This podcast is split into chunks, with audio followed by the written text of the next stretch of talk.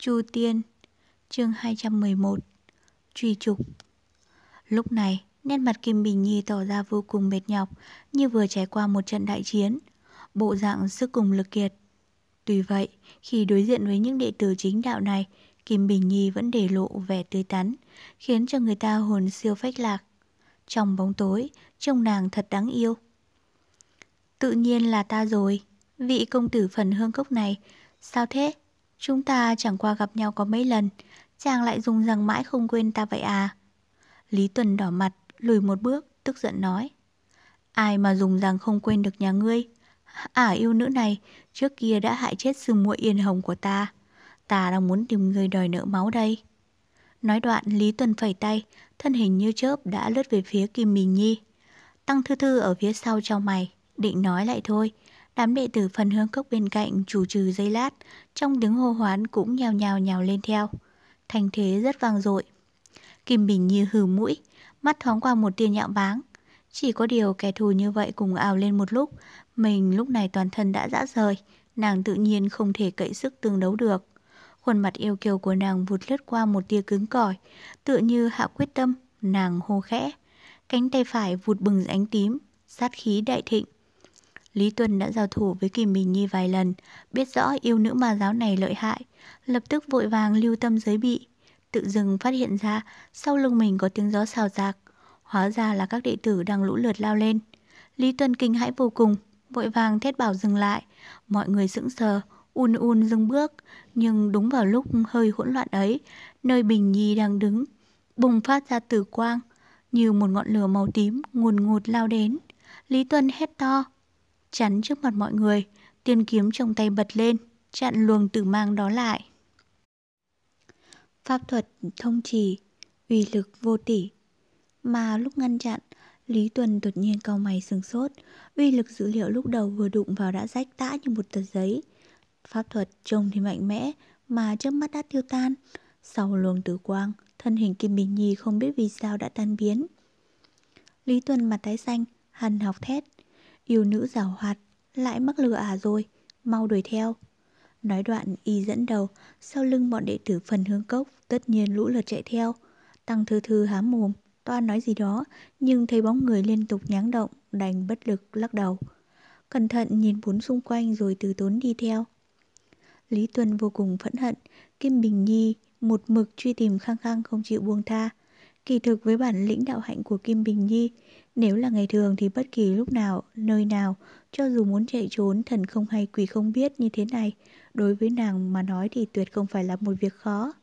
Nhưng hiện tại nàng không động đậy nổi. Một là ở trong hang động lâu đời này, hình như chỉ có một con đường, không có chỗ nào để trốn tránh. Hai là, không lâu trước đây, nàng cũng vừa cùng nữ tử thần bí đột nhiên xuất hiện đó. Cũng chính là cửu vĩ thiên hồ tiểu bạch, đấu phép một trận, tuy không thọ thương, nhưng nhân dịp tiểu bạch và quỷ lệ rằng co nhau, nàng mới thoát thân ra được. Cũng may pháp thuật cổ cái của tiểu bạch đã làm hao phí bao nhiêu là pháp lực. Nên biết, Tiểu Bạch là lão tổ tông của tộc hồi yêu, một thân đạo hạnh tu hành đã hơn một ngàn năm. Đạo hạnh của hạ hạ cao thâm, yêu thuật cao cường, phóng khát khắp vườn trời cũng là một nhân vật hạng nhất. Kim Bình Nhi tuy thông minh vô cùng, nhưng rốt cục vẫn chật vật dưới tay Tiểu Bạch. Nàng vốn cũng không coi nặng việc này, bởi một là không mất mặt, hai là không muốn thọ thương. Tiểu Bạch cũng không cố ý đả thương nàng, Ai ngờ trong lúc hư nhược như thế này lại gặp ngay phải bọn Lý Tuân. Lý Tuân đuổi tới, thở hồn hển. Phần hương cốc được xếp vào một trong ba đại phái Việt chính đạo. Lý Tuân lại là đệ tử đắc ý nhất của vân dịch Lam Cốc. Phần hương cốc Một thân tu hành, thực không thể xem nhẹ. Kim Bình Nhi mấy lần dùng tiểu xảo hoặc là toàn lực bỏ chạy đều không có cách nào tránh được Lý Tuân, vẫn đang đeo đuổi ở đằng sau. Lâu rồi, Kim Bình Nhi cảm thấy bắt đầu tức cực, đến hô hấp cũng dần trở nên rối loạn. Kim Bình Nhi càng lúc càng lo lắng. Từ khi vào chấn ba cổ động, vô số chuyện quái dị cứ liên tiếp xảy ra. Đầu tiên là gặp nữ tử thần bí Tiểu Bạch, sau đó là quỷ lệ và Tiểu Bạch đồng thời biến mất một cách thần bí. Không lâu vừa rồi, sâu trong hang động vẳng tới tiếng rít kỳ lạ. Tiếng giống giận dữ và luồng sóng nóng bỏng đến vô cùng, chứng tỏ là sâu trong hang động có người động thủ đấu phép. Xong Kim Bình Nhi suy đi tính lại, cuối cùng không muốn khinh suất xâm ngập. Nàng thật sự không giống quỷ lệ, sẵn sàng mạo hiểm xông vào sâu. Quỷ vương tông và nàng, quan hệ tuy không nhạt, nhưng cũng không đến mức nàng vì ông ta mà lao vào chỗ bán mạng. Lúc này, sau lưng có người cứ đuổi theo sát nút. Kim Bình Nhi trên đường chạy trốn không biết đã vào sâu trong chấn mà cổ động thêm bao xa. Hàng động lâu đời này, sâu đến mức đáng sợ, từ bên ngoài nhìn thì không nhận ra. Tuy nhiên, động huyệt này là địa thế không có vẻ dốc, quá nghiêm trọng, nhưng không biết nó rốt cục là dẫn thông về hướng nào. Bên tai, tiếng gió rít như dao cắt, âm phong đã tiêu tan hết, nhưng thanh âm của Lý Tuần thì Thủy trùng vẫn ở sau lưng không hề tan đi. Đúng lúc này, trong bóng tối trước mặt đột nhiên có một bóng người lờ mờ chớp lên. Kim Bình Nhi nhãn lực tinh tường, nháy mắt đã nhận ra đó là nữ nhân vừa rồi, khiến mình vật vã khốn khổ. Cửu vĩ thiên hồ tiểu bạch. Tiểu bạch lặng lặng đứng sững trong bóng tối, tựa như phát giác ra điều gì, trên mình bừng lên một lớp sáng dịu màu trắng, chậm chậm xoay mình lại. Lại là ngươi. Tiểu bạch trong mày hướng về phía Kim Bình Nhi mà lờ lưỡng rốt. Đường chạy của Kim Bình Nhi bị ata ta chắn mất, bất hắc dĩ phải dừng bước. Vừa rồi, nàng đã lĩnh giáo đạo hạnh và thủ đoạn của Tiểu Bạch, quả thực không dám khinh cử vọng động. Lúc này, trước có rào cản, sau có truy binh, mặt nàng tái mét. Tiểu Bạch tựa hồ đang chịu nặng tâm sự, liếc nhìn Kim Bình Nhi, không có ý nhường đường. Hình như không muốn để nàng đi qua, à đang định mở miệng nói thì đột nhiên giữ người, xoay mình nhìn tới đoạn đường phía trước, rồi cười lạnh. Quay thật, hôm nay người đến đây đông thế. Trong khi ả nói, thân hình Lý Tuân đã rít lên một tiếng, lao vọt ra từ trong bóng tối. Nhìn rõ hiện trường vừa xuất hiện thêm một nữ tử tuyệt mỹ lạ mắt. Lý Tuân hiển nhiên sinh ý đề phòng, không lập tức xuất thủ với Kim Bình Nhi mà ngưng bộ lại đã. Tiểu Bạch liếc về phía Lý Tuân, mắt chợt lạnh đi, nhận ra Lý Tuân rồi giây lát sau nghe vù một tiếng gió trào lên. Trong bóng tối phía sau Lý Tuân liên tục nháng động những bóng người. Chính là toán đệ tử của phần hương cốc đuổi theo đến. Những người này đạo hạnh không bằng Lý Tuân, tốc độ cũng chậm hơn y nhiều. Ánh mắt tiểu bạch rơi trên mặt và trang phục của những đệ tử phần hương cốc. À nhìn lướt qua một vòng, đột nhiên cười lạnh. Người của phần hương cốc. Kim Bình Nhi không cầm được liếc nhìn Tiểu Bạch một cái, ẩn ước nhận ra trong lời của Tiểu Bạch có hàm ý bất mãn đối với những người này. Bất giác, Nàng ngấm ngầm cao hứng. Lý Tuân nhất thời không rõ hư thực của Tiểu Bạch, mà y cũng không muốn gây thêm rắc rối làm gì, lập tức dõng dạc bảo. Tại hạ Lý Tuân. Tại hạ là đệ tử của cốc chủ Vân Dịch Lam phần hương cốc. Không biết quý cô nương là ai? Bọn tại hạ tuyệt không có ý mạo phạm cô nương, mà là nữ tử này. Y trở vào Kim Bình Nhi nói. À là yêu nữ tắc nghiệt đa đoan, ác quán mãnh doanh. Cùng bọn đại hạ đang muốn diệt trừ à, Nếu cô nương không có việc gì khác thì phiền đứng sang một bên, bọn đại hạ cảm kích vô cùng. Tiểu bạch hừ mũi. Không những không tránh đi, còn chậm chậm tiến lên hai bước lạnh lùng nói. Ta đang có chút chuyện, vì vậy không thể tránh sang. Lý Tuân tái mặt, bọn đệ tử phần hương khốc sau lưng y, có mấy người tức giận thét lên. Lý Tuân trầm tĩnh nói, vị cô nương này Cô bảo vệ ả yêu nữ là muốn đối địch với phần hương cốc, cũng là đối địch với chính đạo trong thiên hạ, cô biết không? Tiểu Bạch Phi cười, giơ bàn tay trắng như ngọc khe khẽ vuốt mái tóc đẹp bên mai, cười nhạt. Đối địch với phần hương cốc, đối địch với chính đạo trong thiên hạ. Đồ tiểu bối vô chi, những chuyện này bà cô người đã làm chán ra từ mấy năm trước rồi. Chúng đệ tử phần hương cốc nhộn nhạo cả lên, Lý Tuân mặt thoáng sắc giận, chỉ có điều, định lực của y tốt hơn đám đệ tử kia, nhất thời chưa rõ lại lịch thân phận nữ nhân thần bí này, y ngăn cản bọn đệ lự, bọn đệ tử muốn xông lên, hỏi bằng giọng băng giá. Vị cô nương này khẩu khí lớn quá, xin hỏi các hạ là ai? Tiểu bạch không trả lời y, trông có vẻ hơi sững sờ.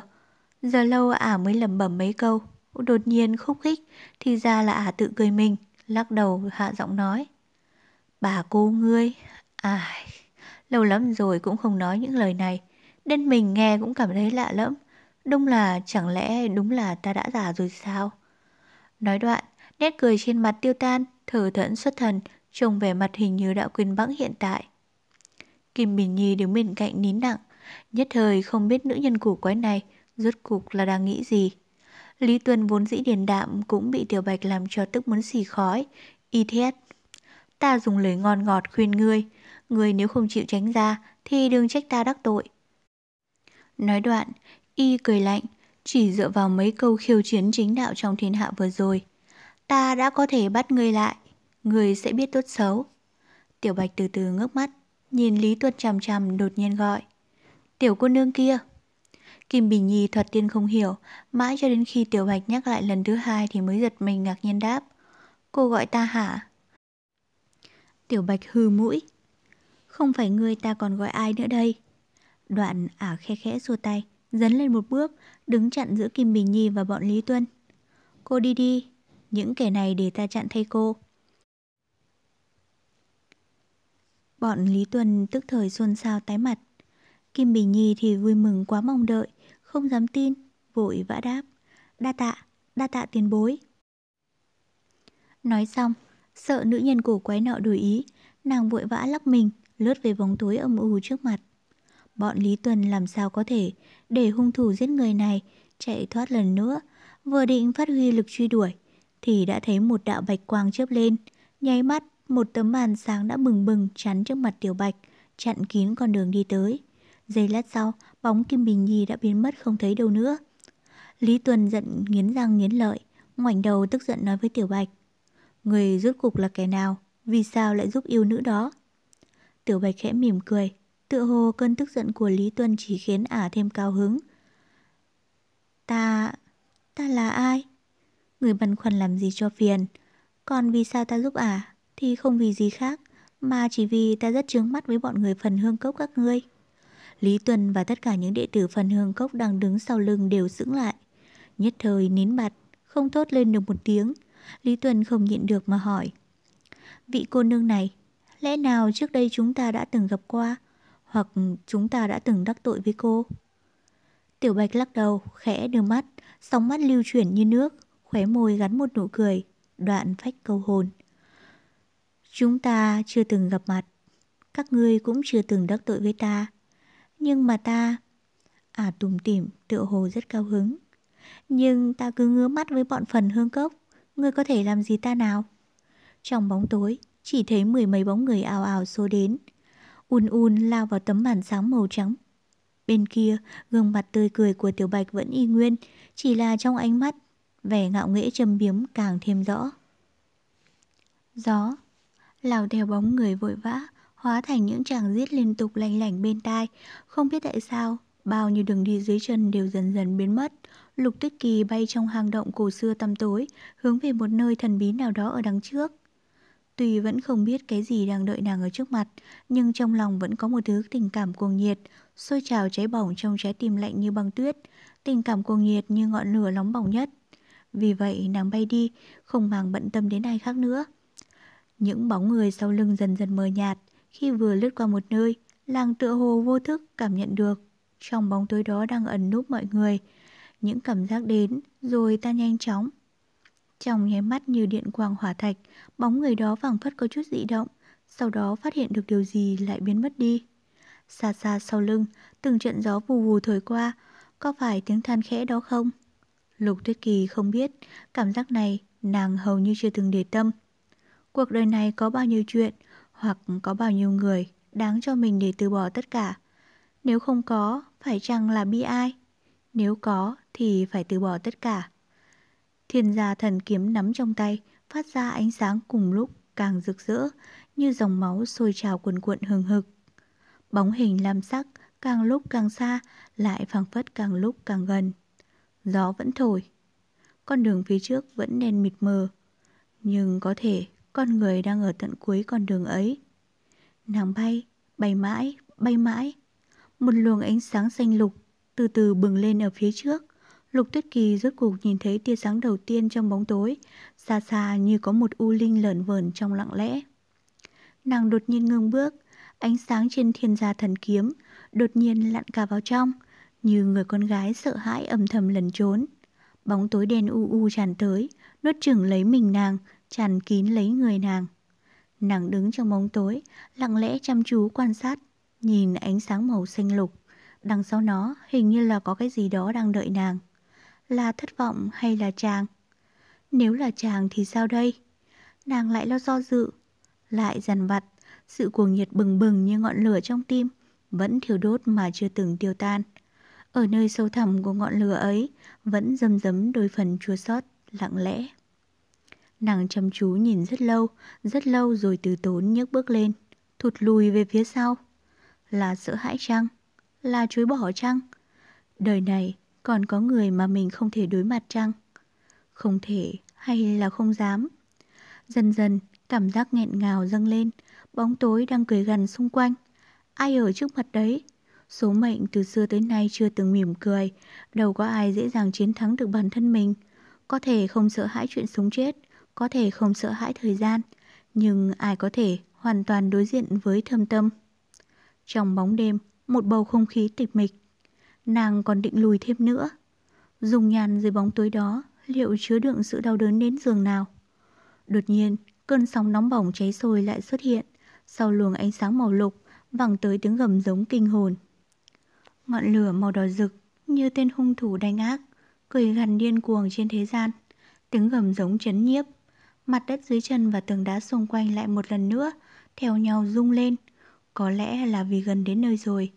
Mặt đất rung lắc càng chấn động dữ dội, đúng là khiến người ta không thể tưởng tượng được. Sâu trong ngọn lửa có thể diễn ra một cảnh tượng như thế. Ngọn lửa từ đằng xa hắt ánh, đôi mắt trong bóng đêm đột nhiên bùng lên. Cái đang cháy, phảng phất là đôi con ngươi. Ánh sáng màu lam nhạt đột nhiên lại một lần nữa bừng lên, từ trong bóng tối phụt ra, trong cuộn cuộn làn sóng nóng, thân hình mỹ lệ đó hiên ngang đứng sừng sững, mái tóc đẹp phất phơ. Bùng! Tiếng gầm khủng khiếp và mặt đất chấn động, khiến cho người phàm kinh sợ, cả khu hang động đều cựa mình lắc lư. Vô số đất đá lạc rơi bên cạnh như mưa, nhưng bóng hình đó không còn nguyên ở chỗ cũ. Nàng bay đi, như cảnh tượng ngày tận thế, trong cơn mưa đá càng lúc càng điên cuồng. Bay mãi, hướng về sâu nơi ngọn lửa trước mặt, nơi sáng chói nhất mà bay tới đó. Không ai biết ở trước mặt là cái gì, nhưng mà ai bận tâm cơ chứ. Chu Tiên, chương 212, khủng bố. Mặt đất vốn cứng, nhưng dưới sức nóng như thiêu của ngọn lửa, thậm chí đã bắt đầu tan chảy ra. Lửa cháy rừng rừng, phun ra từ cái miệng rộng của xích diễm ma thú, từng đợt từng đợt tuần ra không ngừng nghỉ, nhanh chóng hủy diệt mọi kháng cự. Không gian trong thạch thất to lớn này biến thành một biển lửa cực kỳ khủng bố. Thân ảnh quỷ lệ từ lúc bắt đầu đã biến mất trong ánh lửa, cho đến bây giờ vẫn chưa xuất hiện trở ra. Sau khi phun ra một làn sóng lửa cao như núi, xích diễm ma thú đưa đôi mắt cháy sáng, tràn đầy đe dọa, chăm chú nhìn vào bên trong biển lửa, tự hồ như đang sôi sùng sục. Nhưng quỷ lệ cùng với tiểu hôi, ngồi ở trên vai dường như cũng đồng thời biến mất, không nhìn thấy ở đâu cả. Hắn đã biến thành cho bụi rồi sao? Một lúc sau, đáp án đã xuất hiện. Thân ảnh quỷ lệ bất ngờ xuất hiện giữa biển lửa trên không trung. Chỉ trong một cái chớp mắt, quỷ lệ chẳng khác gì yêu mị, bay chết qua trên đầu xích diễm ma thú, hoàn toàn tránh được ngọn lửa gầm giống đáng sợ. Lúc này, trong tay hắn lại xuất hiện một luồng ánh sáng xanh biếc, chính là phệ hồn ma bổng. Giữa ánh lửa, gương mặt hắn lộ vẻ lạnh lùng, nhưng cũng có đôi chút chịu đựng. Hầu tử tiểu hồi trên vai hắn, nhìn xuống ma thú khổng lồ ở phía dưới, đột nhiên nhe răng, hét lên một tiếng. Hiển nhiên trước mặt đối thủ lão luyện này, nó đã bị kích động. Cho dù nó vốn chỉ là một chú khỉ con, nhưng do đã lâu lắm ở bên cạnh quỷ lệ, huyết dịch của nó ít nhiều cũng cảm nhiễm lệ khí hung liệt của phệ huyết châu. Xích diễm ma thú phát ra một tiếng giống kinh thiên động địa. Tiếng vọng lại từ xa, phảng phất như sấm động. Lập tức, thân hình vĩ đại của nó bay lên không trung. Hơi thở nóng rực, phun ra làm cho không khí xung quanh như bị bốc hơi. Chỉ còn lại sức nóng cực kỳ khốc liệt. Chỉ thấy thân thể to lớn đầy lửa, hung hăng của nó. Thoáng lên một cái, thoạt chốc, đã trầm trầm tiến tới. Quỷ lệ không hề né tránh, chỉ chăm chú quan sát con ma thú thượng cổ to lớn hơn mình không biết bao nhiêu lần. Trong mắt hắn chợt thoáng lên một tia kỳ dị. Theo sát phía sau xích diễm mà thú là một vòng ánh sáng chiếu bát hùng thần tượng, chậm rãi xoay tròn, ánh sáng bất định, như một luồng mắt thần bí, nhanh chóng, lạnh lùng quan sát cuộc chiến. Ở đỉnh phệ hồn ma bồng, những tia máu đỏ li ti trên bề mặt của phệ huyết châu lập tức toàn bộ phát sáng, sẵn sàng đón tiếp thân hình rực lửa đang bay tới. Quỷ lệ chẳng những không lùi bước, không ngờ lại dám thẳng thắn nghênh đón. Xích diễm ma thú, tựa hồ như không ngờ đến, trong nhân loại lại có kẻ dám trực tiếp đối kháng với nó. Thân hình nó ngạc nhiên, trựng lại dây lát, nhưng lập tức lửa lại bùng cháy lên, giống lên một tiếng lớn, há miệng mà đớp xuống. Những bông hoa lửa như mưa bay, không ngờ không ngừng rơi xuống. Nhưng khi đến cách người quỷ lệ ba thước, thì dường như có một bức tường vô hình cản lại, toàn bộ đều bị bắn ra ngoài.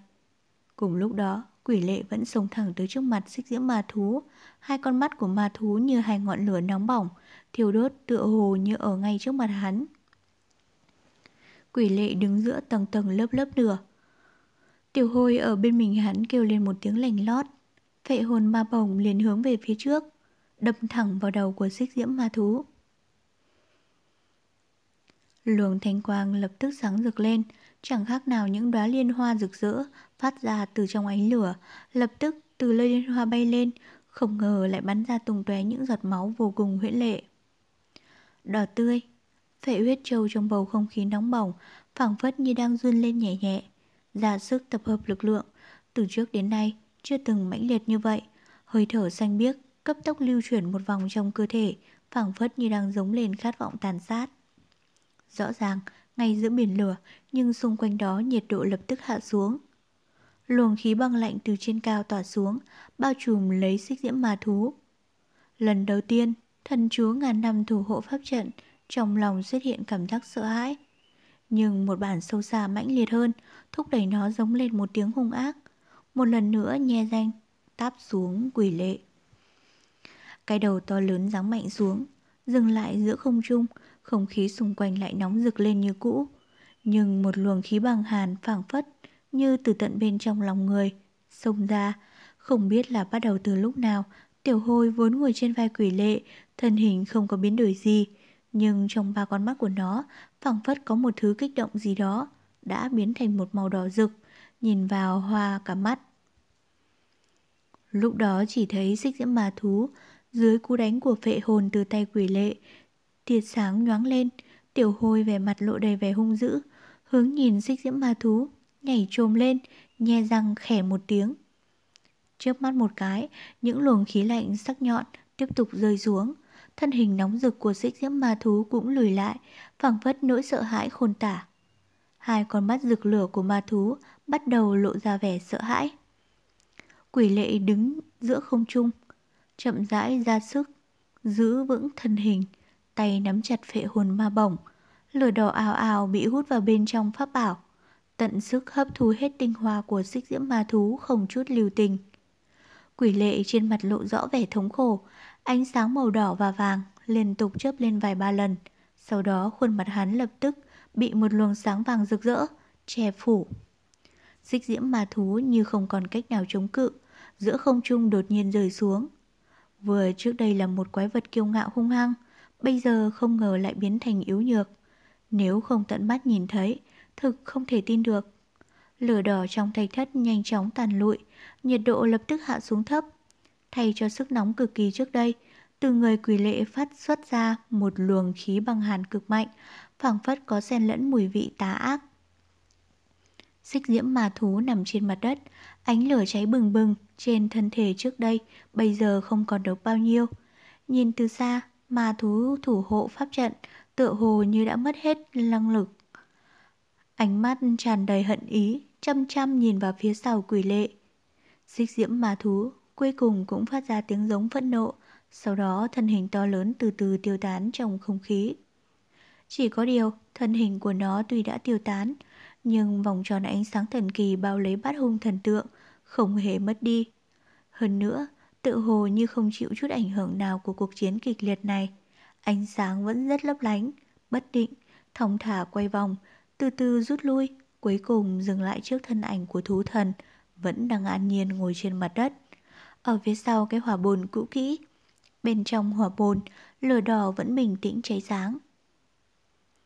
Dưới vòng vây của luồng khí bằng hàn, do yêu lực của phệ huyết châu gây ra, chỉ còn duy nhất ngọn lửa này là vẫn cháy sáng, tự hồ như hoàn toàn không chịu ảnh hưởng bởi yêu lực của quỷ lệ. Quỷ lệ lần nữa lại rơi xuống đất, nhưng trên mặt hắn hoàn toàn không có chút niềm vui thắng lợi nào. Khi nhìn thấy ngọn lửa đỏ vẫn đang cháy bập bùng như trước, con người của hắn tự hồ như đang co lại. Vòng ánh sáng thần bí vẫn đang chậm chậm quay tròn. Tám thần tượng hung giác, dữ dằn, vẫn tỏa sáng như trước. Ánh sáng ảm đạm như đang thần bí nói với điều gì đó. Phía dưới vòng ánh sáng, chỉ thấy thú thần sắc mặt vẫn âm u khó đoán như trước. Khẽ mỉm cười. Bốc, bốp bốp Thú thần nhẹ nhàng vỗ tay, mỉm cười ôn hòa nói. Lợi hại, lợi hại. Không ngờ đạo hạnh của người cùng với pháp bảo lại lợi hại như thế. Ta mặc dầu vẫn nghĩ đạo hạnh của ngươi không thấp, nhưng không nghĩ là đã đến đạt mức như thế này. Y thở dài một tiếng, phẳng phất ý tự chào mà nói. Ta có vẻ đã nhìn lầm rồi phải không? Quỷ lệ nhìn hắn chậm rãi nói. Lần này xích diễm ma thú xuất hiện, tùy thành thế kinh nhân, nhưng uy lực không thể đương cự với lần nó xuất hiện tại huyền hỏa đầm ở phần hương cốc. Thú thần chăm chăm nhìn quỷ lệ, không nói tiếng nào. Trong ánh mắt của y từ từ lộ ra vẻ tán thưởng, khẽ gật gật đầu. Quỷ lệ lạnh nhạt nói, còn xích diễm ma thú này tuy là linh thú hộ trận cho bát hùng huyền hỏa pháp trận trong truyền thuyết của vu tộc, do đó ngày nào pháp trận này còn tồn tại, một khi phát động thì có năng lực triệu gọi cả ma thú. Chỉ có điều, hồn xích diễm ma thú vốn bị câu giữ bên trong pháp trận. Lực huyền hỏa của pháp trận càng lớn, thì uy lực của ma thú sẽ càng lớn. Hắn nhìn hỏa bồn ở phía trước thú thần nói. Hỏa bồn này có phải là tụ hỏa bồn? Theo truyền thuyết, có thể tích tụ tinh hoa, ly hỏa của thiên địa hay không? Thú thần cười một tiếng trả lời. Không sai, nó đúng là tụ hỏa bồn. Quỷ lệ gật gật đầu, thản nhiên nói. Ngồi tại hỏa bồn này, người có thể dùng sức ly hỏa để khu động huyền hỏa. Khai động pháp trận, triệu gọi xích diễm ma thú. Pháp bảo này tuy thần kỳ, nhưng vẫn không thể so sánh với mặt đất ở dưới huyền hỏa đàm ở phần hương cốc. Nơi đó có dung nham ngàn năm nóng chảy, liên tục cung cấp sức nóng cho pháp trận. Cho dù ngươi lần này triệu gọi ra xích diễm ma thú, nhìn thì uy thế rất to lớn, nhưng bất quá chỉ là vẻ bên ngoài mà thôi. Ha ha, hay, hay. Thú thần cười lớn vỗ tay nói. Hay cho câu nói chỉ có vẻ bề ngoài mà thôi. Nói rất hay, chỉ tiếc là trên thế gian, kẻ nói ra được câu này ngoài ngươi ra thì không biết có còn ai nữa không. Quỷ lệ thâm trầm nhìn hắn nói. Ít nhất thì người đã làm cho ngươi bị trọng thương có đủ tư cách nói như vậy. Vẻ mặt thú thần lập tức nghiêm hẳn lại, sắc mặt trầm xuống, ánh mắt đã lộ vẻ âm hại. Hắn nhìn vào quỷ lệ, quỷ lệ nhìn thẳng vào mắt của y. Quả nhiên là đối kháng, nhưng cũng cảnh giác được khí thế khiếp người đang phát xuất ra từ thân thể yếu bệnh của y. Thú thần chăm chăm nhìn quỷ lệ, ung dung mở miệng nói. Ta nghe nói, kẻ đã đả thương ta, tự hồ như có mấy phần quan hệ với người phải không? Quỷ lệ sắc mặt lập tức biến đổi. Hai nam nhân nhìn nhau, không nói một tiếng nào. Luồng khí bên trong thạch thất như đã đồng cứng thành băng. Vào lúc đó, đột nhiên cả hai người bọn họ tự hồ như đồng thời cảm giác thấy điều gì. Thú thần nhướng mắt lên, quỷ lệ quay người nhìn về phía cửa động. Chỉ một cái nhìn, trong bóng tối tưởng chừng như có nỗi sợ hãi to lớn đang ập tới. Trái tim như bị hằn lên một vết thương.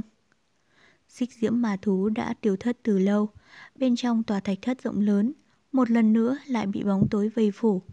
Chỉ có hỏa bồn trước mặt thú thần vẫn có một ngọn lửa bình tĩnh, cháy sáng lên, soi sáng cả một vùng khá nhỏ ở bên cạnh, tỏa ra ánh sáng ôn hòa và ấm áp. Vòng sáng bát hung thần tượng vẫn đang chậm rãi xoay tròn ở phía trên hỏa bồn, nhưng đã không còn tỏa ra ánh sáng lấp lánh nữa. Nhưng gần như ngay sau đó, ở nơi xa thẳm trong bóng tối, một nhân ảnh được luồng sáng ôn nhu màu lam nhẹ nhàng bao quanh, đang bình tĩnh đứng đó. Dung nhan quen thuộc đập vào mắt hắn, chỉ trong giây lát mà tưởng, như đã là trải qua ngàn vạn năm.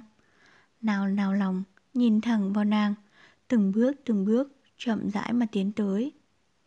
Tay của Lục Tuyết Kỳ nơi bóng tối và ánh sáng nhập nhòe, nhìn trắng muốt như tuyết, nhưng cũng không biết vì duyên cớ gì lại dụng lực thái quá, nắm chặt lấy chuôi kiếm thiên gia. Nhìn bộ dạng của nàng, không hề phảng phất tí kích động nào, chẳng khác gì nữ tử lạnh lùng như băng, thủa bàn đầu tiên gặp gỡ. Nàng từ từ, từ từ đến gần, đi tới bên cạnh hắn rồi dừng lại. Không nói tiếng nào, không cần dùng đến lời nói. Trong trong mắt của nàng, lúc này chỉ phản ánh lại ngọn lửa bập bùng. Giây phút ấy, thời gian đã trải qua bao lâu? Thú thần yên lặng quan sát cử chỉ của một nam một nữ này, nhưng không nói một tiếng nào, cũng không có chút hành động gì. Trong đôi mắt vĩnh viễn không hiểu được, sự lấp lánh và những thần tình phức tạp, tưởng như là chứa đựng nỗi đồng cảm và sẻ chia. Cùng với hắn, kề vai sát cánh với hắn, ánh mắt của lục tuyết kỳ sau khi dừng lại vẫn không hề nhìn về hướng quỷ lệ. Một lúc lâu sau, giữa bầu không khí yên lặng có vài phần quái dị, chỉ nghe thấy giọng nói của nàng, châm rãi, bình tĩnh cất lên, nhưng vẫn phảng phất mối quan tâm không thốt thành lời. Nguyên lai like đúng là ngươi. Quỷ lệ không nói gì, hắn chăm chú nhìn vào nữ tử dung nhan thanh tú mỹ lệ, đang một mực quay về phía trước. Một lúc lâu sau, hắn làm chuyện thực sự duy nhất mà hắn có thể làm trong lúc này. Hắn quay về hướng của nàng, từ từ mà mỉm cười. Sau đó, hắn đứng bên cạnh nàng, vai kề vai, hơi thở trầm, dội lại từ ngọn lửa, thầm tầm phảng phất đầy vẻ ôn nhu ấm áp. Lục Tuyết Kỳ dường như cảm thấy điều gì, từ từ trên khuôn mặt trắng muốt của nàng chợt ửng hồng, nhưng nàng không hề che giấu, chỉ là trên khuôn mặt lạnh như băng xương, một mực vẫn nhìn về phía trước, hướng về phía ngọn lửa cháy bùng. Mắt nàng như cũng lấp lánh ánh lửa, khẽ mỉm cười. Nụ cười ấm áp và hạnh phúc. Hai thân ảnh, vai kề vai, nhìn về phía thú thần, đối diện với tên ma đầu dữ dội nhất trên thế gian. Trong mắt thú thần, thoáng qua thần sắc thống khổ bi thương, từ từ cúi đầu.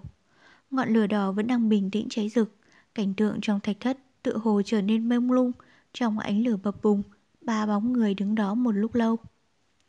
Chừng như đã quyết định xong, thú thần một lần nữa lại ngẩng đầu lên. Mục quang dừng lại một lúc trên người của Lục Tuyết Kỳ, rồi chuyển sang người của Quỷ Lệ, đột nhiên nói. Người có thể đáp ứng cho ta một việc được không? Quỷ Lệ giật mình, không ngờ hắn bỗng nhiên lại nói những lời như vậy. Nhất thời không biết trả lời như thế nào chỉ hỏi lại. Cách gì? Trên nét mặt thú thần lộ ra vẻ mệt mỏi, lạnh lùng nói. Hai người vô luận vì mục đích gì đều muốn đánh nhau với ta một trận. Nếu các ngươi chết dưới tay ta, đương nhiên không cần phải nói nhiều nữa. Nhưng nếu ta chiến bại, ta cũng không trách cứ gì các ngươi. Chỉ hy vọng sau khi các ngươi ra khỏi cổ động, hãy làm giúp ta một việc. Quỷ lệ nói, ngươi nói đi. Thú thần im lặng giây lát rồi nói, ngươi có nhớ bức tranh thạch tượng ở cửa động không?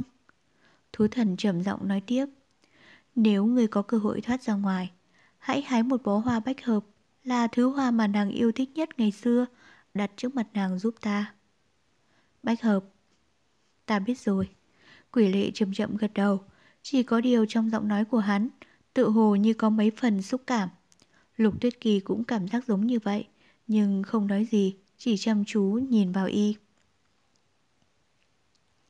Thú thần lắc lắc đầu, tự hồ như đang tự cười chế giễu chính mình, sau đó đối mặt với quỷ lệ mỉm cười nói.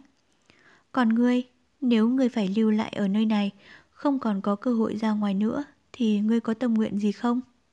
Mục quang của hắn chuyển từ người của quỷ lệ, nhìn sang ánh mắt của tuyết kỳ, khẽ mỉm cười, ánh mắt phảng phất như lấp lánh những tia sáng kỳ lạ. Nói tiếp. Ngươi nữa, ngươi có muốn nói ra tâm nguyện của mình không? Quỷ lệ trầm mặc, Lục Tuyết Kỳ không nói tiếng nào.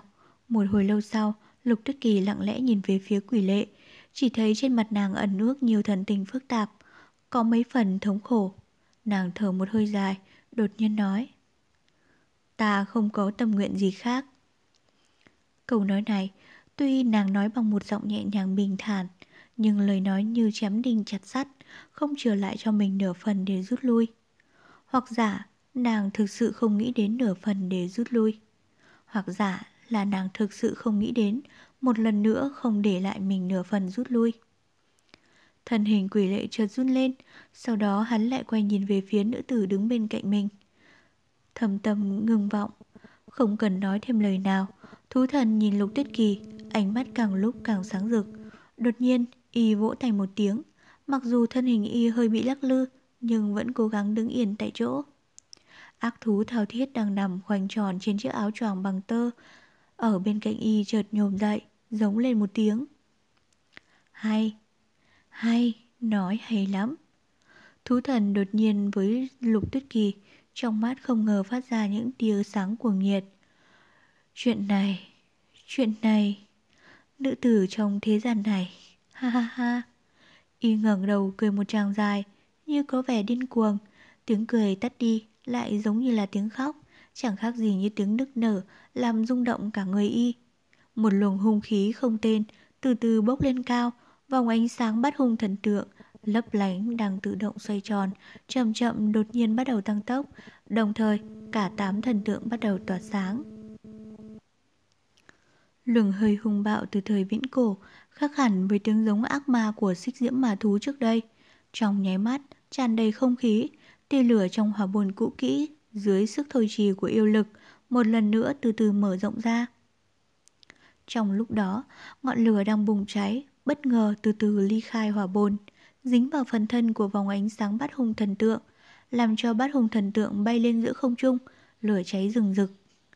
Người nói rằng, khi ta chịu gọi xích diễm mà thú, đích xác là do không đủ lực huyền hỏa, nên uy lực này không bằng với pháp trận ở huyền hỏa đam. Đứng ở phía sau vòng sáng, thu thần gương mặt trắng bệch, đột nhiên trở nên hồng nhuận, tự hồ nhờ vào yêu lực tuyệt thế mà đã hồi phục lại. Nhưng pháp trận này là do ngày xưa Linh Lung tự mình bày bố, dư sức vượt qua pháp trận tại huyền Hòa Đàm. Tại nơi bí mật này, ta sẽ để các người chứng kiến. Trong tiếng cười dài thê lương của hắn, toàn thân hắn bay lên không trung, từ từ dung nhập vào ngọn lửa, đang càng lúc càng mở rộng, cuối cùng đã biến mất không nhìn thấy được nữa. Trên mặt đất, thao thiết giống lên một tiếng. Một khắc sau, ở trên thần tượng của bát diện hung thần, đột nhiên con mắt của thần tượng như sung huyết, tỏa ra luồng ánh sáng đỏ rực, giống như ác ma thức tỉnh, lập tức đẩy trời vang lên tiếng hò hét. Cuồng nộ của thần ma bao trùm cả trời đất, chấn động cả màng nhĩ. Ngọn lửa càng cháy càng mãnh liệt, bên trong ánh lửa bắt đầu phát xuất tiếng ầm ầm như sấm sét không ngừng. Tâm của ngọn lửa dần dần chuyển sang màu trắng, sức nóng lan tỏa, với đạo hạnh tu hành của quỷ lệ và lục tuyết kỳ cũng cảm thấy khó chịu.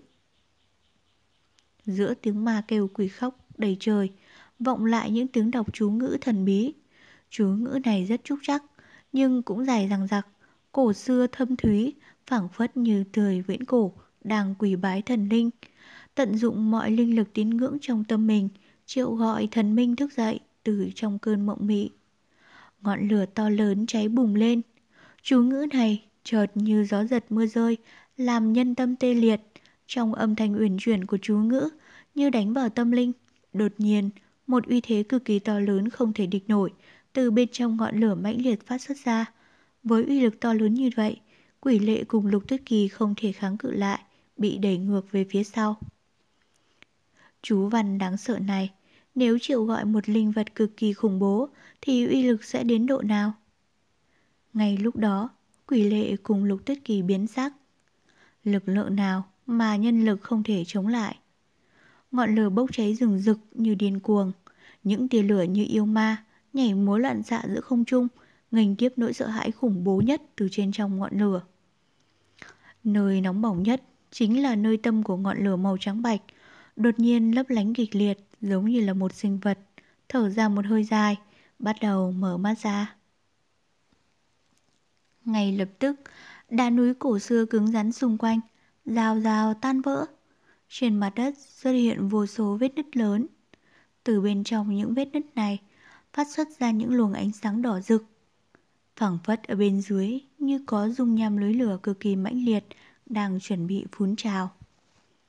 Một hơi thở dài, tựa như tiếng rồng kêu giữa không trung vọng lại.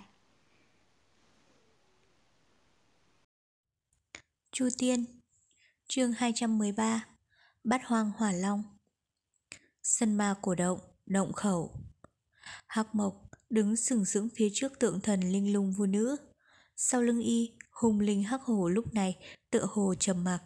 Đám người lục tuyết kỳ vào trong động đã khá lâu trước cả đám quỷ lệ. Thời gian đằng đẵng trôi qua, không ai biết được bên trong động huyệt cổ xưa này đã phát sinh ra chuyện gì. Hai huỳnh đệ Hắc Mộc và Hắc Hổ lộ vẻ không quan tâm, hình như trong nhãn thần hai người hiển hiện niềm tôn kính đối với thần tượng linh lung vua nữ.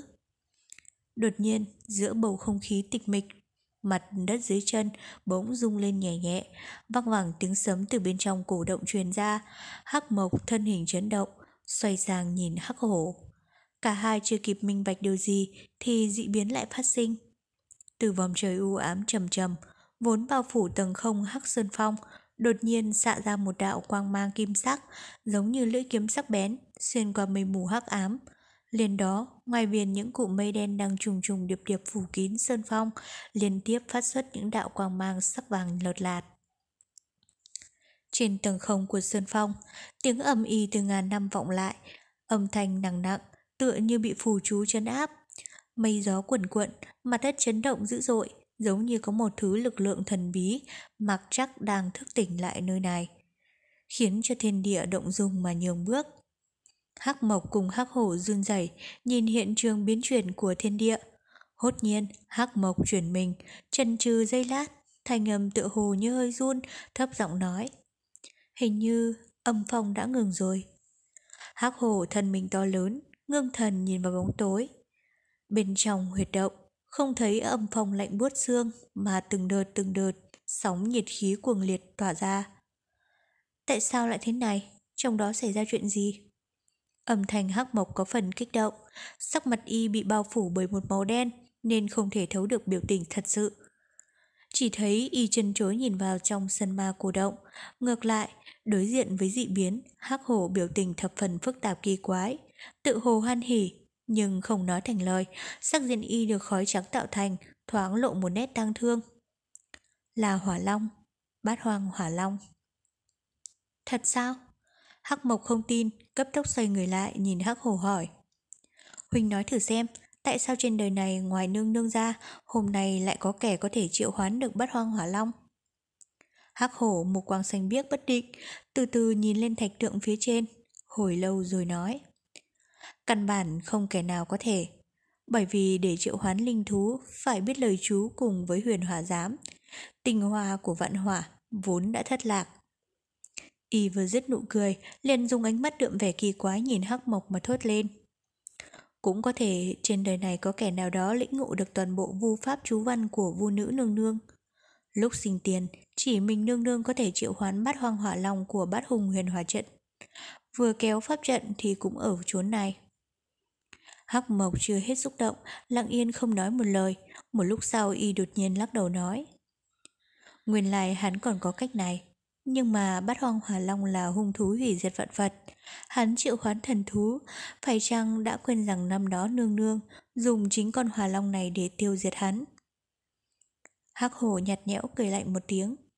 Ai biết được, ta chỉ nhớ rằng khi nương nương ra đi, có lưu lại cho ta một câu thôi. Hắc mộc chấn động, Vậy sao? Sắc mặt hắc hổ hiện lên ý mênh mang, bỗng chốc xoay mình, nhìn xem dị biến càng ngày hiển hiện rõ ràng. Sân ma cổ động chấn động một lúc, mỗi lúc một mãnh liệt. Hắn cười lạnh nói, nương nương có dặn dò rằng, sau này vô luận bao nhiêu năm, một khi hỏa trận phục sinh tại chốn này, tất là đến lúc kết thúc mọi oan nghiệt. Hắc mộc lầm bẩm đến lúc kết thúc oan nghiệt. Sắc mặt y chợt thoáng biến đổi nói, phải chăng nương nương đã sớm dự liệu việc này? Hắc hồ không để tâm đến lời của Hắc Mộc. Với y mà nói, tại thời khắc nhiệt phong cuồng thổi, nó gió mây tan tác, kim mang loạn điểm, thiên địa hỗn loạn. Trong mắt y chỉ có mỗi thạch tượng tôn kính. Y thong thả bước tới phía trước thạch tượng, biểu tình trên mặt hoàn toàn tiêu biến, trùng giọng nói. Nương nương, nương nương, cuối cùng tôi cũng đợi được giây phút này. Mọi chuyện đã đến lúc kết thúc, Hắc Hổ lại được về với người. Từ nay xin vĩnh viễn phục thị bên người. Hắc Mộc lặng lặng, nhìn huynh trưởng quỳ trước thật thần tượng. Đoạn trước mắt nhìn trời. Lúc đó giữa thiên địa chỉ còn có y, một mình tương đầu với sấm sét. Ầm, ầm, gió thổi mây bay cuồn cuộn, mặt đất rung lên cường liệt. Bên trong sân ma cổ động, một đạo bạch quang lóe lên, rồi ẩn sang một bên. Tăng Thư Thư thối lui nửa bước trong lòng âm thầm kêu khổ. Đám người Lý Tuân không hiểu tại sao, tại nơi cổ động ma quái này, đột nhiên mọc ra một bạch y nữ tử. Phòng từ có thể sánh với vẻ yêu mị nhập cốt của hợp hoan, phái Kim Bình Nhi. Đạo hạnh cao đến bất khả tư nghị, Lý Tuân cùng đệ tử của phần hương cốc đều bị nữ tử đó dùng một đạo thuật vô cùng cổ quái mà bao vây lại. Toàn bộ chúng nhân tại cổ động cũng đều bị nàng vây khốn. Loại đạo thuật này giống như khi tiểu bạch vây khốn Kim Bình Nhi. Bạch sắc quang cầu thần bí hướng thẳng về đám đệ tử của phần hương cốc.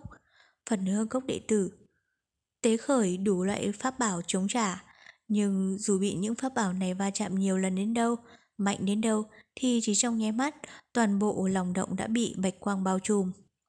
Đám đệ tử phần hương cốc tuy đông, nhưng khả năng ứng biến kém xa Kim Bình Nhi. Bạch sắc quang cầu phút chốc phân ra thành vô số luồng quang ảnh, từ giữa thinh không tới tấp đánh xuống, tưởng như tiểu bạch muốn trừng phạt, đích đáng đệ tử phần hương cốc. Mỗi lần bị đánh trúng lại vang lên những tiếng kêu khổ không dứt. Nhìn thấy đệ tử của phần hương cốc hãm vào nguy khốn, Tăng Thư Thư không thể thụ tủ bàng quang. Đành gia nhập trận chiến, bạch y nữ tử đạo hạnh cực cao, Tăng Thư Thư không cách nào truy được chỗ nàng hạ lạc.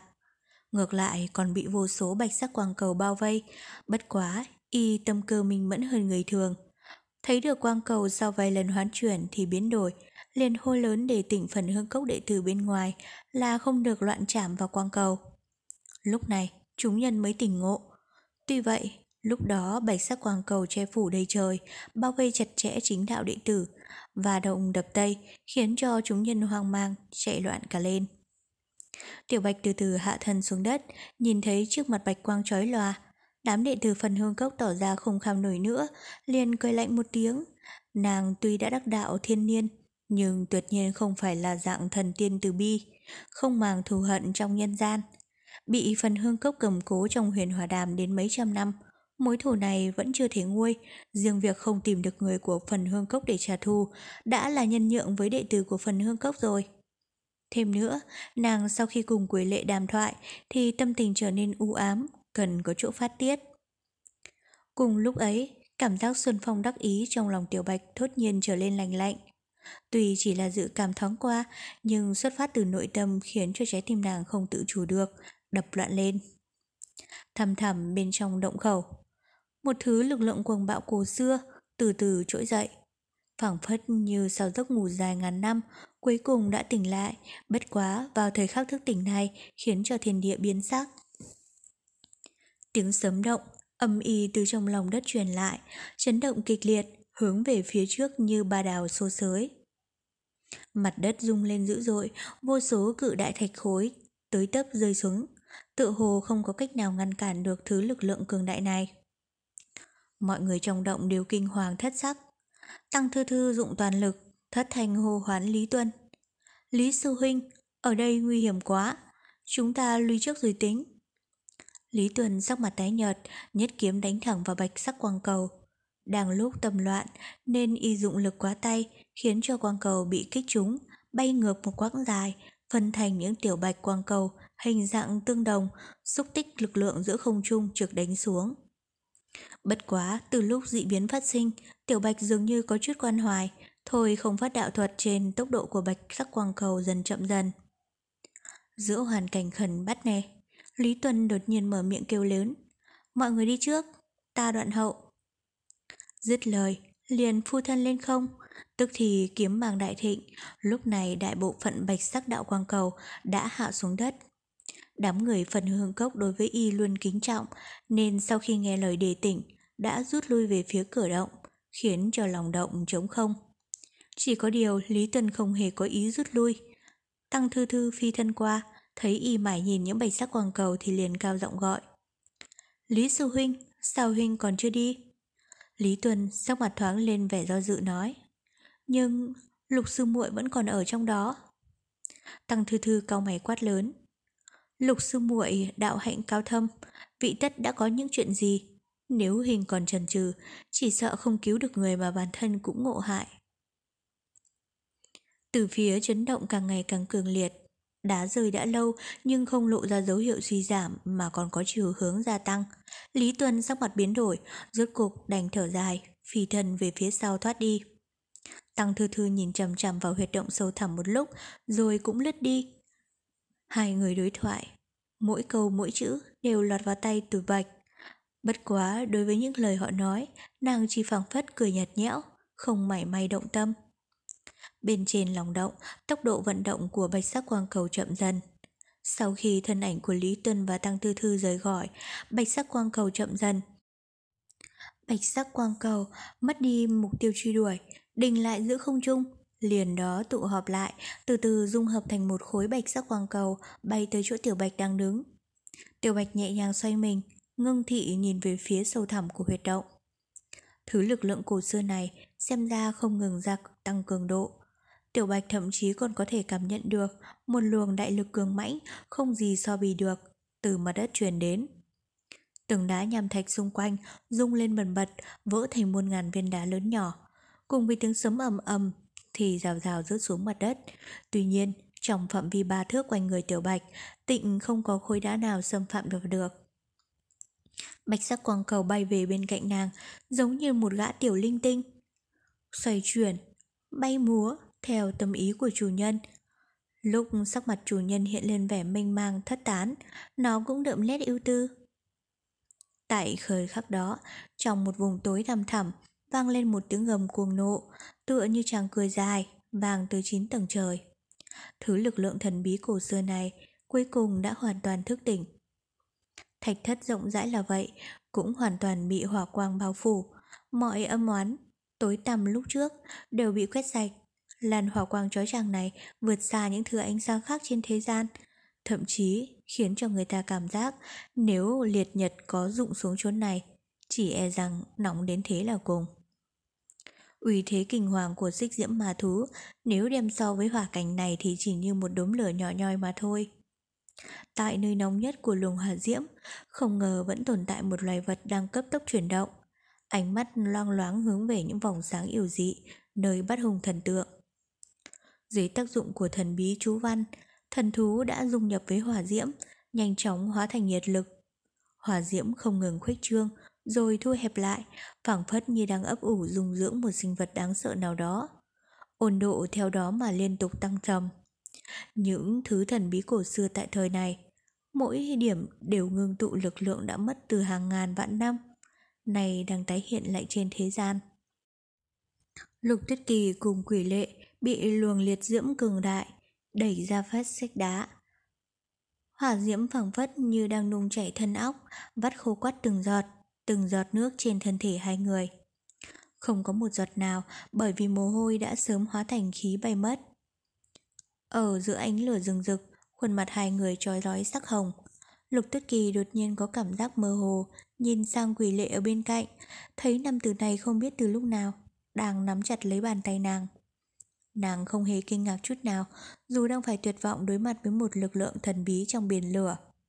Trong bàn tay nắm, từ những ngón tay truyền lại một cảm giác ấm áp. Cảm giác này sao quen thuộc, 10 năm trước nàng cũng đã từng trải qua cảm giác như thế. Trong bóng tối hắc ám, một bàn tay nắm lấy bàn tay nàng. Quỷ lệ di động thân ảnh, rời khỏi vách đá, đứng chắn phía trước mặt lục tuyết kỳ. Theo đà vung tay của hắn, một đạo thanh sắc quang mang, lợt lạt, ở giữa, ẩn ước một quầng sáng màu vàng lóe lên, luân chuyển không ngừng, hình thành một màng quan bích, đứng phía trước thân hình hắn. Tức thì, hơi nóng khốc liệt giảm dần, lưng quỷ lệ run lên nhẹ nhẹ, liền đó hắn âm thầm hít vào một hơi dài. Đột nhiên, từ giữa lòng tay nàng, vốn giữ cho hắn đứng vững được, một vầng sáng màu lam nhợt nhạt trỗi dậy. Luồng quang sắc mang lam sắc này liền xung đột với thanh sắc quang mang, không từng hợp được, nhưng chỉ thoáng sau hai đạo quang mang đã dung hòa nhất thể, kết thành một bức tường ánh sáng cường đại, chống lại sức nóng khủng khiếp của hỏa diễm. Bờ vai người nam tử ấy, tấm lưng người nam tử ấy, đang yên lặng đứng trước mặt nàng. Dưới ánh hỏa quang dập trời, Lục Tuyết Kỳ nắm chặt hai tay lại, trên khóe miệng hé nở nụ cười. nhợt nhạt. Đột nhiên, trường thiên chú văn đình chỉ. Trong khoảnh khắc, mọi vật đều ngừng lại, hỏa diễm đầy trời, thân ảnh quỷ lệ và lục tuyết kỳ vốn đang toàn lực kháng cự hỏa nhiệt, cũng như đông cứng, chỉ có bát hung thần tượng vẫn luân chuyển không ngừng giữa không trung. Từ nơi nóng bỏng nhất, hỏa diễm từ từ lan rộng, thoáng chốc, một khe hở đủ cho một người lọt vào đã biến thành một động lớn. Trong biển lửa trói lọi, ở chỗ khe hở đó, tối tăm vô cùng. Liền sau, từ nơi tăm tối đó, một đôi mắt lạnh lẽo nhìn ra thế giới bên ngoài. Một cỗ hùng lệ khiến cho người ta cảm thấy tuyệt vọng tràn tới, chớp mắt đã tác động đến cảm giác của những người trong thạch thất. Khoảnh khắc giống như bị cây non, bị cuồng phong giật đổ, toàn bộ hỏa diễm bộc phát quang mang, nóng đến cùng cực.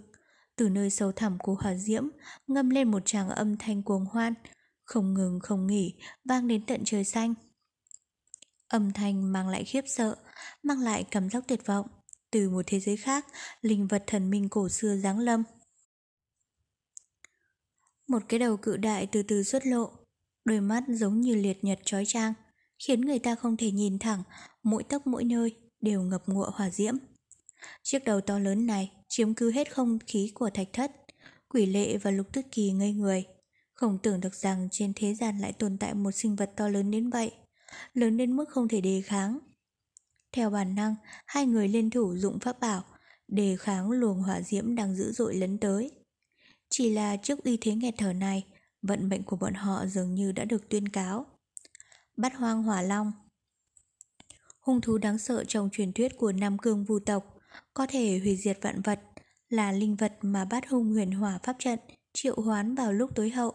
Sau ngàn vạn năm dài, đã hiện thân một cách oanh liệt giữa thế gian. Chiếc đầu cự đại, từ từ chuyển động trong vùng hỏa diễm. Tịnh không có cử động hủy diệt nào. Ngọn lửa dữ dội bao quanh đó, từ cái sừng to lớn đến răng nanh trong miệng, lóe lên một sắc đỏ mềm, trong như pha lê, thần bí mà nóng rẫy.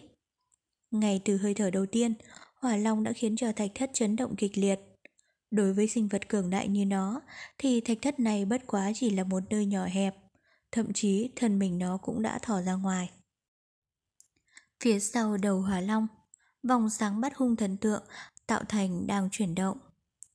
thoạt ẩn thoạt hiện giữa nhãn thần của hỏa long, vòng sáng cự đại đó tựa hồ như đang rung lên nhẹ nhẹ. Có phải hỏa long chính là lực lượng khiến người ta tuyệt vọng? Hay là ai đó đang gửi hồn vào những hồi ức xa xưa?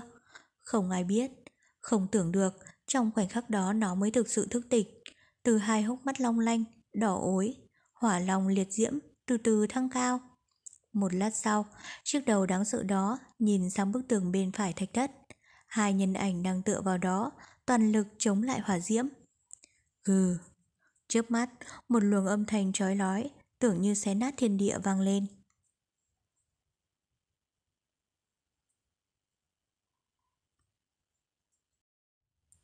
Chu Tiên, chương 214, Mặt Phật Tiếng hống của bát hoàng hỏa long ầm ầm vang dội, lại từ nơi rất xa, hỏa diễm bao trùm khắp nơi làm tăng thêm phần khủng bố. Quỷ lệ và lục tuyết kỳ đứng mặt đối mặt, xung quanh là lửa lớn giận dữ, cứ trực phun trào. Tuy vẫn còn cách mặt đất khoảng một bước chân, nhưng chảo lửa đã hóa thành dòng dung nham địa ngục. Từ vô số các khe nứt, nhằm thạch đỏ rực đang rào rào bắn lên như pháo hoa, tàn dư rơi xuống nền đất đen, vẫn còn phát ra những tiếng xì xì không ngớt. Hỏa diễm cuồn cuộn bốc lên không trung, trong khoảnh khắc tiến thẳng về phía trước. Không khí trở nên ngột ngạt, chừng như không thể thở được nữa. Ánh lửa hồng hắt thẳng vào gương mặt đỏ bừng của quỷ lệ, rõ những đường gân máu xanh nổi hàn. Mắt hắn hướng thẳng vào ngọn lửa, miệng hét to một tiếng. Phệ hồn ma bổng ly khai khỏi tay hắn, bay phiêu phiêu ngay trước mặt. Cùng lúc ấy, hai tay quỷ lệ kết thành hình Phật già pháp ấn. Nhưng giữa lòng bàn tay lại phát khởi thiên âm tự Phật môn chân pháp, tạo thành ánh sắc vàng, trang nghiêm tôn kính, đôi lúc thoáng lẫn với những tia hồng quang quỷ dị. Dưới pháp lực của hắn, phệ hồn được dựng thẳng, mạnh mẽ giữa hư không. Đầu gắn phệ huyết châu cứ chuyển động theo pháp ấn trong tay quỷ lệ. Nơi không ngừng phát ra những chân ngôn Phật môn ánh vàng, Phệ hồn trước mặt bị quấn quay bởi những từ ngữ vàng ánh ấy. Không gian xung quanh nó cứ lưu chuyển từ từ, kết thành một hình thái cực đồ Ở giữa thái cực đồ, bất ngờ lại không phát ra thanh quang chân chính của đạo gia trận pháp thanh vân môn, mà lại hỗn hợp với những biểu tượng kỳ dị của ma giáo dị thuật. Trên thế gian có biết bao nhiêu loại chân pháp tu hành, nhưng đây là lần đầu tiên một cá nhân có được bản lãnh tinh thông cùng lúc khởi phát các loại chân pháp như thế. Dưới ánh dư quang của thiên gia thần kiếm, Lục Tuyết Kỳ đứng sau lưng quỷ lệ trầm mặc, ngừng thật tập trung toàn lực chuẩn bị đối phó. Trên gương mặt nàng lộ ra vẻ khủng bố cùng cực. Thiên gia thần kiếm sau lưng cứ tỏa sáng lam sắc dịu dịu. Nàng vẫn đẹp rạng rỡ, thanh thoát giữa chung quanh đang điên cuồng nghiêng ngả. Chỉ một khắc sau, nhiệt hỏa mãnh liệt vô bì ảo đến. Ngay tức khắc, phẳng phất cả thế gian như đều hóa thành lửa, thân thể cứ như trong lò lửa hồng, như đang chịu đựng cực hình đau đớn lời luyện ngục. Lửa đỏ khôn cùng, đang cười cuồng loạn ở bên tai. Từ mọi hướng đang vươn một bàn tay tới quanh mình, thân xác ắt bị thiêu thành cho bụi. Toàn thân chiến đấu. Bỗng nhiên, giữa sóng lửa quần cuộn gào thét đó, những tia ánh sáng kỳ dị, sau một thời gian bị áp đảo, vẫn ngoan cường tỏa sáng trở lại. Là phệ hồn. Kim, thanh, hồng, tam giác quang mang đồng thời phát ra từ thanh phệ hồn, ngừng kết thành bức tường, chắn vô hình ngăn biển lửa điên cuồng kia, bảo vệ chủ nhân. Đây dường như là kỳ tích, bát hoàng hỏa có sức mạnh hủy diệt toàn bộ cả thế gian, bỗng bị quỷ lệ đẩy lui. Thậm chí ngay cả con khỉ tiểu hôi trên vai quỷ lệ cũng nằm phục xuống trước ba con mắt đỏ ngầu đang long lên, hùng hãn hướng về hỏa long mà gầm lên giận dữ. Chỉ có tính tình của quỷ lệ là chẳng thấy khá hơn, cứ mỗi khi được ngọn lửa phản chiếu thì mặt hắn còn có được chút ánh hồng. Sau đó thì chuyển sang tái nhợt, Lục Tuyết Kỳ đứng sau lưng đã cảm nhận được toàn thân quỷ lệ đang rung lên nhẹ nhẹ, vội vàng đưa tay đỡ lấy hắn. Vừa chạm vào thân quỷ lệ, nàng đã sừng sốt, toàn thân quỷ lệ nóng như lửa. Dù Lục Tuyết Kỳ tâm tu hành thâm hậu như vậy, cũng chẳng thể kiềm chế được nỗi xót xa nghẹn ngào, không thốt được lên lời. Kinh động hơn, lúc Lục Tuyết Kỳ hai tay đỡ lấy quỷ lệ, thì đã cảm thấy ngay rằng, dù hắn thân vẫn duy trì pháp ấn, nhưng song thủ đã run lên, không tự chủ được nữa rồi. Uy lực của phản kích này thật là đáng sợ. Nhưng đòn tấn công này cũng không phải là không có tác dụng. Bắt hoang hỏa long cự thú trước mặt thân như ngọn núi. Rừng rực bỗng một lần nữa không phát động công kích, quay đầu nhìn hai sinh linh nhỏ bé này. Trong mắt phản chiếu chỉ toàn là lửa đỏ. Tranh Tiếng ngân trong như tiếng phượng vang lên, lam quang khởi phát. Thanh thiên gia vọt khỏi tay của lục tuyết kỳ, phản chiếu bóng nàng, đang bay lướt lên phía trước quỷ lệ, hít thật sâu, cương quyết đối mặt với nỗi khủng khiếp phía trước. Bóng đen nào đến, cũng đang múa may quay cuồng trong gió. Những giải áo phơ phất bay trong làn khí nóng, rơi rơi trên mặt quỷ lệ.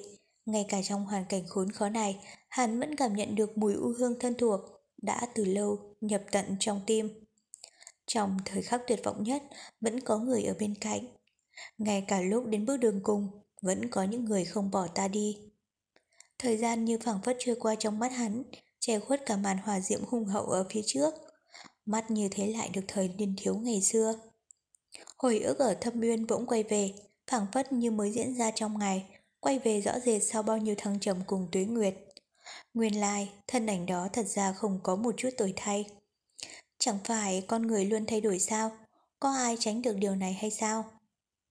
Phía sau bát hoàng hỏa long, bát hung thần tượng bỗng chuyển động, đột nhiên tỏa sáng rực rỡ, giữa các luồng sáng thoát ẩn thoát hiện các ấn tích quỷ dị, chớp tắt không ngừng. Bát hoàng hỏa long bỗng nhiên đứng trước lại, cuồng nộ dữ dội như bị thôi thúc mạnh mẽ, bật hống lên lần nữa. Tiếng hống của hỏa long tương tự như tiếng tung hô vạn tuế, đón chào đại đế xuất hiện, cứ vang vọng dồn dập mà ùa đến. Mọi đất đá trên mặt đất bỗng nhiên dùng chuyển kịch liệt rồi dã đan. Hóa cả thành nham thạch. Trong thời khắc ấy, phía dưới của quỳ lệ và tuyết kỳ đã hình thành biển nham thạch nóng bỏng. Âm vang từ trong tiếng hống của hỏa long, biển nham thạch không biết bắt nguồn từ nơi đâu, như được tiếp thêm nguồn sức mạnh, bắt đầu tập trung trôi nhanh về một hướng.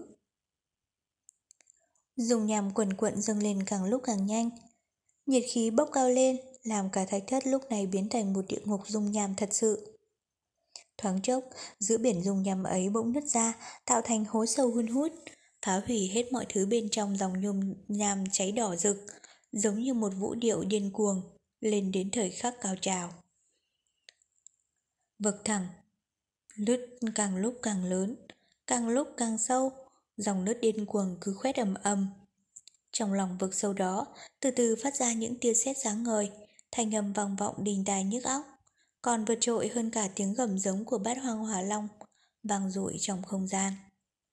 Lúc dòng nham thạch điên cuồng đang cuồn cuộn chảy đến, vực sâu khổng lồ đã bành trướng đến hơn ngàn trượng. Từ sâu thẳm dưới đáy vực, bỗng vang lên tiếng nổ kinh thiên động địa. Oanh! Giữa thời khắc kinh thiên ấy, từ trong vực bắn ra một cột lửa lớn, kích thước 10 người ôm không xuể, toàn bộ đều tạo thành từ dung nham, uy lực vô biên. Cột dung nham này xông thẳng về phía quỷ lệ và lục tuyết kỳ, hai sinh linh mỏng manh bé nhỏ, không thể so bì. Quét sạch tất cả, sàn thành bình địa. Dường như đây mới chính là sức mạnh vô song thế gian không gì thánh nổi, là sức mạnh của lửa, tinh hoa của lửa. Cột dung nham chưa đến chỗ lục tuyết kỳ và quỷ lệ, nhưng cả hai đã thấy không còn lối thoát. Từ ngày trước thời khắc ấy, họ đang dựa vào góc vách đá còn sót lại của hang động. Lúc này, dưới chấn động điên cuồng, vách đá đã sụp vỡ thành nhiều khối, rơi xuống phía sau họ. Những khối đá cứng chẳng hiểu vì sao đã từ từ nứt chảy, thành các khối dung nham đỏ bừng. Phía trên hai người chính là con mắt trừng trừng thèm khát của bát hoàng hỏa long, còn xung quanh là biển lửa hừng hực điên cuồng. Dưới chân là cột dung nham đang phun trào đến, với khí thế không gì cự nổi. Trong ánh lửa, trong hơi thở, là vật gì đang run rẩy Là vật vì khiến tay hắn quyết tâm lắm lấy, không buông ra, khẩn thiết giữ chặt bên mình. Lúc ấy bỗng vang lên tiếng ngầm ngà như viễn du từ chân trời, mang theo ánh lam quang u uẩn. Từ 10 năm, trăm năm, ngàn năm vọng lại, mãi đến hôm nay, chỉ vì người yêu mà ngân vọng mãi. Tiếng gió lửa gào thét, nàng hướng gần đến bên lửa hồng, bóng bạch y dạng rỡ giữa ánh lửa, mỹ lệ vô song như vì tiên tử. Trong bàn tay ôn nhu, kiên định ấy, vẫn nắm một vật không rời. Có gì đáng sợ chứ? Còn gì có thể làm ta sợ hãi nữa chứ? Thanh kiếm đó, bóng nàng ấy hướng về phía trước, hiên ngang trước mưa gió, phong từ tuyệt thế. Phía sau nàng vang lên tiếng ngâm trầm của thiêu hỏa côn, chính là thanh vệ hồn hiện nay, đang phóng lên đuổi theo thiên gia. Thanh quang của nó lấp lánh, song song tỏa theo ánh lam quang của thiên gia. Giữa biển lửa tuyệt vọng, hai hình bóng ấy luôn cận kề nhau. Thiên gia thần kiếm, khẽ rung lên, ánh kiếm xuyên qua vùng hỏa nhiệt phong vân hỗn độn. Đồng hành với thế kiếm là ánh quang cực thịnh của phệ hồn. Thành lam, hai ánh hào quang giáng từ giữa biển lửa, hướng thẳng đến cột dung nham đang bành trướng với khí thế không gì đương nổi. Có gì đáng sợ chứ? Còn gì có thể làm ta sợ hãi nữa chứ? Hỏa long giữa không trung không ngừng gầm thét mãnh liệt, thanh âm vang dội cứ ảo lên không ngừng. Lửa cháy khắp tứ phương, cùng nhau bốc cao lên, phảng phất cũng đang hòa vào một vũ điệu điên cuồng, cảnh tượng cứ như một cuộc tận thế hoàn lạc. Hai hình bóng ấy phảng phất hợp lại. Thanh lam quang, hủy cuộn lại, rồi như một vệt lưu tinh rơi, đâm thẳng xuống cột dung nham. Đó là luồng ánh sáng rực rỡ, nở bừng, tựa như một chuỗi pháp hoa đỏ rực to lớn. Biển dung nham sôi sùng sục, bắn tung tóe lên trời, dường như cột dung nham khổng lồ đã bành trướng đến cực độ, thiêu dụi tất cả mọi thứ xung quanh nó. Duy chỉ có luồng song quang sáng rực đó là không nao núng, hướng thẳng đến trung tâm của cột lửa. Nào ai biết được, những giờ khắc sau đó phảng phất như ngưng kết lại, thời gian đã kéo dài đến tận bao lâu. Cột dung nham bỗng từ từ hạ xuống, dòng dung nham cuồn cuộn đang từ từ chậm lại. Cơn lốc xoáy khổng lồ bắt đầu giảm lại, duy chỉ có cột lửa đáng sợ đó, giống như trong khoảnh khắc bị đứng sững lại giữa biển dung nham. Hai luồng ánh sáng thanh lam cùng nhau mãnh liệt đâm xuyên qua cột dung nham tạo thành một lỗ hổng lớn. Ngay sau đó, một thanh âm trầm thấp phát ra. Đùng! Vô số mảnh vụn ồ ạt bắn ra, thanh lam quang cứ không ngừng bùng lên dữ dội. Chẳng mấy chốc, một tiếng nổ lớn vang lên, cột dung nham khổng lồ từ từ nghiêng ngả, đổ ụp xuống, rồi nhanh chóng hòa lẫn vào biển dung nham sôi sùng sục bên dưới. Trên không trung lại hiện ra hình ảnh của Lục Tuyết Kỳ và Quỷ Lệ. Y phục của hai người đầy những vết cháy xém của lửa, thậm chí thân thể cũng đều thụ thương. Sắc mặt mệt mỏi không thể nào tiễn tả được. Trong hơi thở và khóe miệng của Quỷ Lệ vẫn còn đọng lại mùi vị máu hồng. Nhưng họ vẫn bên nhau, dù thân thể suy yếu, dù biết rõ là tuyệt vọng. Pháp bảo thiên gia và phệ hồn trong tay vẫn phóng ra luồng hào quang sáng chói vô cùng. Tay vẫn nắm chặt tay, cơ thể họ từ từ bay lên. Họ từ từ bay lên giữa khoảng không, rồi dừng lại ngay phía trước mặt của bát hoang hỏa long. Hai con người bé nhỏ ấy, mặt đối mặt, lặng lẽ đứng hồi lâu. Hai con mắt rực lửa của bát hoàng hỏa long nhìn chăm chú vào đôi nam nữ. Trong ngọn lửa đầy vẻ thần bí ấy, thật sự không thể giấu hiểu được nội tâm của nó đang nghĩ những gì. Thật ra, một sinh vật tồn tại hùng mạnh như nó cũng chẳng cần để ý đến tình cảm của con người. Ánh sáng của ký hiệu trên bát hung hỏa thần tượng, bí ẩn đó, không hiểu vì sao lúc này có vẻ như mờ đi rất nhiều. Phía sau cái đầu to lớn của hòa long, các bát tượng hung thần dường như đã dốc toàn lực. Có lẽ để có được sức mạnh to lớn đó, phải trả một cái giá. Cái giá ấy xem ra là quá lớn rồi. Đạo lý này lưu truyền trong vu tộc, tự cổ trí kim, có bao nhiêu người hiểu rõ được chứ? Những ký hiệu thần bí trên bát hung thần tượng vẫn còn đang nhấp nháy không ngừng, từ từ chuyển động. Bát hoàng hỏa long chưa vội tấn công, dường như nó đang chờ đợi điều gì đó. Quỷ lệ dù cố che giấu sự đau đớn, nhưng cuối cùng cũng không thể nào kiềm chế nổi. Vết máu trên khóe miệng cứ càng lúc càng lớn. Lục tuyết kỳ nhẹ nhàng, đưa tay ôm lấy thắt lưng của hắn, đỡ hắn dựa vào người nàng. Bên tai bỗng thoáng nghe hơi thở quen thuộc, mang theo những luồng hơi nóng, thỉnh thoảng lại lướt qua làn da trắng nhợt nhạt trên gương mặt của nàng. Trong lòng bỗng thật bồn chồn, đột nhiên sao nàng lại có cảm giác đó? Nàng từ từ quay đầu nhìn hắn, bắt gặp ánh mắt của quỷ lệ, hắn cũng đang nhìn nàng. Nàng từ từ cúi đầu, mỉm cười. Quỷ lệ chăm chú nhìn nàng hồi lâu, trên khóe miệng còn vương vết máu của hắn, cuối cùng cũng xuất hiện nụ cười. Xung quanh bát hung thần tượng đột nhiên phát sáng trở lại. Lần này ánh sáng không chỉ từ những gương mặt đanh ác của bát thần, mà còn hòa quyện cùng với hỏa diễm của thú thần. Lần đầu tiên xuất hiện nhưng đã biến hóa. Và ánh sáng không thể gì sánh nổi, từ từ bao trùm hết toàn bộ chu vi các thần tượng. Cả vùng sáng bắt đầu chuyển động. Đầu tiên tách ra từ phía sau lưng của bát hoàng hỏa long, rồi từ từ hạ xuống, hỏa diễm bừng bừng di động theo vùng sáng đó. Vật khủng khiếp ấy từ từ hạ xuống, tiếp xúc với đỉnh đầu của bát hoàng hỏa long. Rồi đột nhiên, bát hoàng hỏa long gầm lên hung hãn, trong nháy mắt, cả biển lửa dường như khuấy động. Cái gì đã làm cho sinh vật to lớn mạnh mẽ ấy, đau đớn khổ sở như thế? Hỏa diễm đã bớt đi phần hung hãn, nhưng tuyệt đối không cản trở sự hòa nhập của vòng lửa với cái đầu của bát hoàng hỏa long. Sau đó, biểu tượng thần bí đang nhấp nháy quanh bát hùng thần tượng, dường như đột nhiên giảm mất đi ánh sáng, lại một lần nữa mờ nhạt dần. Bát hoàng hỏa long đã ngừng gào thét, phẳng vất như đang cúi đầu xuống một cách chậm chạp. Một lát sau, đột nhiên cái đầu to lớn ấy bỗng lại ngẩng lên. Nỗi tuyệt vọng ngột ngạt đến ngừng thở lại bắt đầu xuất hiện, vây lấy quỷ lệ và lục tuyết kỳ. Lần này chẳng hiểu sao, cảnh tượng tấn công đáng sợ như hai lần trước không tái hiện, mà ngược lại, nhiệt độ xung quanh đang giảm xuống rất nhiều. Biển dung nham dưới chân, mặc dù vẫn nóng hừng hực, nhưng dòng chảy đã dần chậm lại. Trong bể dung nham địa ngục này, dường như phần tinh hoa của nhiệt hỏa đã bị đẩy lùi. Bát Hoàng Hỏa Long cuối cùng cũng nhìn hai người bọn họ chăm chú. Lần này, trong mắt nó dường như đã không còn ngọn hỏa diễm rừng rừng huyền bí, mà lại đang tràn ngập bởi những tình cảm phức tạp, điên cuồng của con người. Hỏa Long ngẩng đầu, rồi há miệng thật lớn, dường như nó đang hít thở thật sâu. Cùng với động tác đó, tất cả các hỏa diễm rực cháy trên không trung dường như đã mất tia sáng, nhưng vẫn đủ gây áp lực đối với Lục Tuyết Kỳ và Quỷ Lệ, càng khiến người ta tuyệt vọng muốn buông xuôi tất cả. Từ trong miệng của bát hoàng hỏa long đột nhiên nhá lên một đạo hào quang. Không phải là ánh sáng của lửa, mà là một ngọn lửa thuần túy thật sự. Ngọn hỏa diễm đó không chứa bất cứ tạp chất nào, không phát ra bất kỳ âm thanh nào. Thứ đáng sợ nhất trên thế gian này cũng là vật thuần túy nhất. Có lẽ vật hủy diệt được cả trời đất chính là ngọn thuần nhất chi hỏa này. Nó cứ từ từ phun ra, nó chỉ là một cột lửa mong manh, hỗn độn, không hề tỏ ra một chút nhiệt khí nào, thuần chất như ngọc, thẳng hướng về Lục Tuyết Kỳ và Quỷ Lệ. Thiên gia thần kiếm trong tay Lục Tuyết Kỳ và Quỷ Lệ. Đong đưa nhẹ nhẹ, phệ hồn cũng đã từ từ quay về tay của Quỷ Lệ.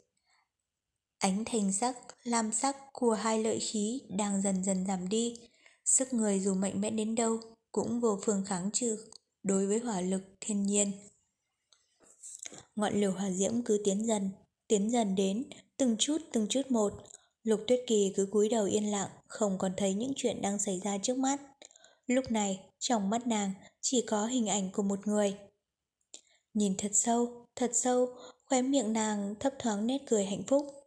Nhưng ngại ngùng không dám biểu lộ ra ngay, cứ dạng dỡ dần dần, xuất phát từ tình cảm chôn giấu suốt triệu triệu năm trong tâm hồn. Hỏa diễm đang tiến đến rất gần, cánh tay này, cơ thể này còn duy trì được bao nhiêu nữa đây? Trong suy nghĩ ảm đạm của hắn, phải chăng cái chết cũng là như thế này?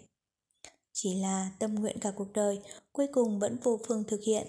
Hắn bỗng cười khổ, trường pháp hóa nhu nhuyễn ôn hòa. Đột nhiên, vầng sáng quanh hỏa diễm rung động, cứ như có một vệt sao băng vừa quét qua, lưu lại một điểm hòa quang. Trong khoảnh khắc hỗn loạn ấy, bay xẹt qua đầu chàng. Lục Tuyết Kỳ lập tức cảm nhận được quỷ lệ đang lâm vào hiểm cảnh. Bất giác nắm lấy tay của quỷ lệ. Ngay lúc đó, ngọn lửa cháy ập đến cận kề, nhưng muốn ăn tươi nuốt sống cả hai người. Chết hay sống? Quỷ lệ lúc ấy bất ngờ, chỉ kịp cất tiếng kêu thất thanh. Cùng lúc đó, hắn vị kéo mạnh, thoát về phía sau. Lục Tuyết Kỳ thì ra không hề có ý định thoát thân một mình, cương quyết nắm chặt lấy tay của quỷ lệ, kéo hắn cùng đi. Bỗng bất ngờ từ trong lòng bàn tay quỷ lệ chớp lên ánh lửa điện, vùng ngoại vi là ánh ngọc, đổi màu liên tục, phát ra từ khối ngọc bài, trung tâm là hình hòa diễm đồ án. Bảo vật đang phát sáng ấy, đích thực là huyền hòa giám. Một khắc sau, từ trong lửa đỏ bắn lên cao, huyền hòa giám. Từ xa, bát hùng thần tượng bỗng nhiên rung lên, bát hoang hỏa long khổng lồ đang tung hoành bỗng như bị một sức mạnh khủng bố nào đó cản lại. Theo sau đó, dường như có một âm thanh từ u minh vọng đến. Tiếng ngâm nga, êm dịu, vang vọng gần xa, hình như của linh lung lương tử từ ngàn vạn năm trước. Huyền hỏa giám cứ sáng rực lên, chính giữa hỏa diễm đồ án ấy, tình hòa hỏa diễm dường như tái sinh một lần nữa. Phía dưới ngọn lửa, phẳng phất ẩn tàng một sức sống rất mãnh liệt, hấp thụ tất cả những tinh hoa thuần nhất của hỏa diễm trên thế gian này. A, Bỗng quỷ lệ bật thốt ra một tiếng, huyền hòa giám trong tay sáng bùng lên, làm hắn vô phương níu giữ lại được. Huyền hòa giám rời khỏi tay hắn, lại không rơi xuống, ngược lại từ từ bay lên không, ngừng lại ngay trước tầm nhìn của bát hoàng hỏa long, từ từ màu tỏa sáng lấp lánh. Huyền hòa giám từ từ phát luồng nhiệt khí nóng hổi, mang theo làn khói trắng huyền hoặc, như muốn nung nấu không khí xung quanh, rồi ngưng tụ lại quanh huyền hòa giám, như có một sức mạnh vô hình nào đó, làn khói trắng toán ra không trung. Trong làn sương mù hư ảo ấy, từ từ ngưng kết lại thành hình ảnh một nữ tử mỹ lệ. Đó là một nữ tử mặc y cục cổ phác. Tay cầm pháp trượng, dung mạo giống y như thạch tượng linh lung vu nữ đặt trước chấn mà cổ động. Là linh lung. phảng phất như có một tiếng kêu là tuyệt vọng, não nề đến tận tâm can vang lên. Bát hoàng hỏa long thần sắc lại vô cùng thống khổ, sau đó, vòng hỏa diễm trên đầu bát hoàng hỏa long từ từ nổi lên, ánh lửa cũng tan biến dần đi, hiện rõ chân thân của thú thần. Toàn thân thú thần lúc này khô cào như một cây đèn đã cạn dầu. Đơn giản, chỉ còn có mỗi đôi mắt nóng bỏng đó, tuy trải qua vạn năm qua thì vẫn chưa từng biến đổi. Y như đã quên hết mọi thứ trên thế gian này, trong mắt chỉ tồn tại mỗi một hình ảnh nữ tử trong sương mù ấy. Y nhìn về phía hư ảo, rồi phút chốc bọc mình vào trong đó, trong ánh mắt người lên niềm mãn nguyện không gì sánh nổi. Huyền hòa giám cứ âm thầm chuyển động, hình bóng linh lung phảng phất như mỉm cười, mở rộng vòng tay hướng lên ôm lấy y. Họ cứ nhìn nhau tha thiết, cứ muốn ôm chặt lấy nhau. Phía sau thú thần, rội vang những tiếng gầm giống kinh thiên động địa. Hỏa long bị mất đi vật khắc chế, trong mắt nó như thấy kẻ thù. Bản năng của quỷ lệ và lục tích kỳ đều biến sắc. nhưng thú thần dường như đã quên hết mọi chuyện xung quanh, hoặc giả là y biết nhưng chẳng quan tâm để làm gì. Y lao mình vào trong làn sương mù, ảo ảnh ấy dường như thật sự đang ôm lấy y. Linh lung, linh lung. Y thì thầm, hai mắt khép lại, thật thỏa mãn như đứa trẻ. Linh lung cũng mỉm cười, đưa tay vuốt đầu y thật dịu dàng. Hỏa long cứ giống không ngừng, nhưng hỏa diễm vẫn tiếp tục thôn tính mọi thứ, không hề nhụt chí. Hai bóng hình ấy cùng nhau chìm vào trong biển lửa, từ từ biến mất, nhưng không lộ vẻ đau đớn nào cả, ngược lại tỏ vẻ rất hạnh phúc. Trong ánh lửa, huyền hỏa giám đột nhiên nhấp nháy, từ trên không trung rơi xuống tay quỷ lệ. Quỷ lệ trong lúc xúc động, cũng bất giác đưa tay ra đón lấy. Đúng lúc ấy, bát hoàng hỏa long mạnh mẽ, đột nhiên như mất hết cả sức kháng cự. Cơ thể khổng lồ của nó từ từ dạn nứt, co rút lại. Bát hoàng hỏa long lại gầm lên giận dữ, không cam tâm khuất phục. Nhưng cơ thể dài ngoằn của nó cũng vừa phương kháng cự lại việc cái đầu to lớn đang bị một sức mạnh huyền bí nuốt chửng. Trong giờ phút này, nó ngẩng đầu phun lên trời ngọn lửa cuối cùng, chất chứa hận thù ở trong lòng. Động đất. Trong lúc ấy, tất cả các dung nham như cùng đùng loạt, sôi sùng sục. Vách đá sụp đổ hoàn toàn, vô vàn cát bụi vạn vỡ, rào rào ụp xuống. Đồng thời, vô số những dòng dung nham cuồng nhiệt chuyển bắn ra bốn hướng. Quỷ lệ và lục tuyết kỳ chứng kiến cảnh tượng thận thế ấy mà vô phương tìm ra sinh lộ. Ngay lúc này, huyền hòa giám trên cao đột ngột phát ra luồng ánh sáng ôn hòa, bao trùm lấy hai người bọn họ vào giữa, rồi nhanh chóng cuốn bay vút lên trời. Bên dưới hai người, mọi vật đều đã hóa thành hỏa diễm. Dọc ngang chu vi quanh thập vận đại sơn là vô số những dãy núi cao ngất trời. Trong thời khắc đó, đều cùng nghe vang dội tiếng gầm thú điên cuồng. Hắc Sơn Phong, sừng sững suốt ngàn vạn năm, bỗng ngập chìm trong bể dung nham cuồng nộ. Các hang động lần lượt sụp đổ, phóng lên không trung những tàn lửa cháy bỏng ở phía chân trời. Trước cửa sân ma cổ động, Hắc Mộc ngạc nhiên không hiểu chuyện gì. Hùng linh Hắc Hổ thì lại cười lớn một cách điên cuồng. Đến rồi, đã đến rồi, cuối cùng cũng đến rồi, đến ngày này rồi. Hắc Mộc trợn mắt hét lên, người điên rồi sao? Hắc Mộc cười điên cuồng, rồi đột nhiên dừng lại. Thân hình hai người đồng thời lắc lư, thoáng sau đó trước mặt họ, thạch tượng của linh lung vô nữ bảo vệ chấn ma cổ động hàng vạn năm, đột nhiên vỡ tan thành ngàn mảnh vụn, chỉ trong chốc lát bị cơn gió nóng thổi đến cuốn đi mất. Hắc hổ ngửa mặt lên trời, tiếp tục cười như điên cuồng. Nương nương, nương nương, đợi tôi tôi đến đây. Dưới chân y, hơi thở hắc mộc ẩn nấp sau mảnh vải đen cứ dồn dập dồn dập. Đột nhiên gã nói lớn. Không, không, ta không thể chịu như thế này, ta vẫn còn việc chưa hoàn thành. Đột nhiên, thân hình gã chuyển động, như một tia chớp bay vụt đi, thoát khỏi nơi đang bị lửa hủy diệt này. Hắc hổ dường như chẳng chú ý gì đến việc hắc mộc ly khai, y ngẩng đầu lên trời cười cuồng loạn, thân thể khổng lồ của y cứ an nhiên, chấn giữ trốn sân ma cổ động. Hình bóng của y chỉ trong thoáng chốc đã bị vô số những mảnh đá sụp vỡ, cùng với dòng dung nham đỏ rực luốt chừng đấy. Mặt đất như rung chuyển, vô số mãnh thú phi cầm, kinh hoàng trốn chạy. Trên đỉnh núi bỗng phát ra tiếng nổ lớn, phóng lên không trung khối bụi đen mịt mờ. Từ trên không trung bỗng giáng xuống một trận mưa, là trận mưa lửa. Lửa cháy trên thập vạn đại sơn liên tục suốt ba ngày đêm. Ngàn vạn năm nữa, ai là người còn nhớ đoạn vãng sự này chứ? Chu Tiên, chương 215, ôm ấp. Phần hương cốc, trên sân Hà Điện hùng vĩ, lúc này một màn tĩnh lặng, ngoại trừ bọn tinh anh đệ tử Lý Tuân tiến nhập vào thập vạn đại sơn thần bí ra, lúc này đại đa số đệ tử ở phần hương cốc, kẻ thì đang đi tuần trong cốc, kẻ thì đang tu hành trong phòng mình. Rất ít khi đến điện đường của phần hương cốc chủ, ngoại trừ đêm khuya ra, hiện giờ cũng là lúc lạnh lẽo nhất trong sơn Hà Điện trong ngày. Chỉ là giờ phút này lại có hai thân ảnh đang đứng trước cửa Sơn Hà Điện, mặc nhiên sừng sững nhìn về trời Nam phương xa xôi. Khung trời xa xăm, nơi sâu kín trong thập vạn đại sơn sơn mạch, có một cột lửa khổng lồ sông thẳng lên trời, kéo theo hồng nham đỏ phừng phừng, gầm gừ, lẫn tầng tầng mây xám, đen bốc cao, sau đó như vỡ tung ra, bắn tóe về bốn phương tám hướng.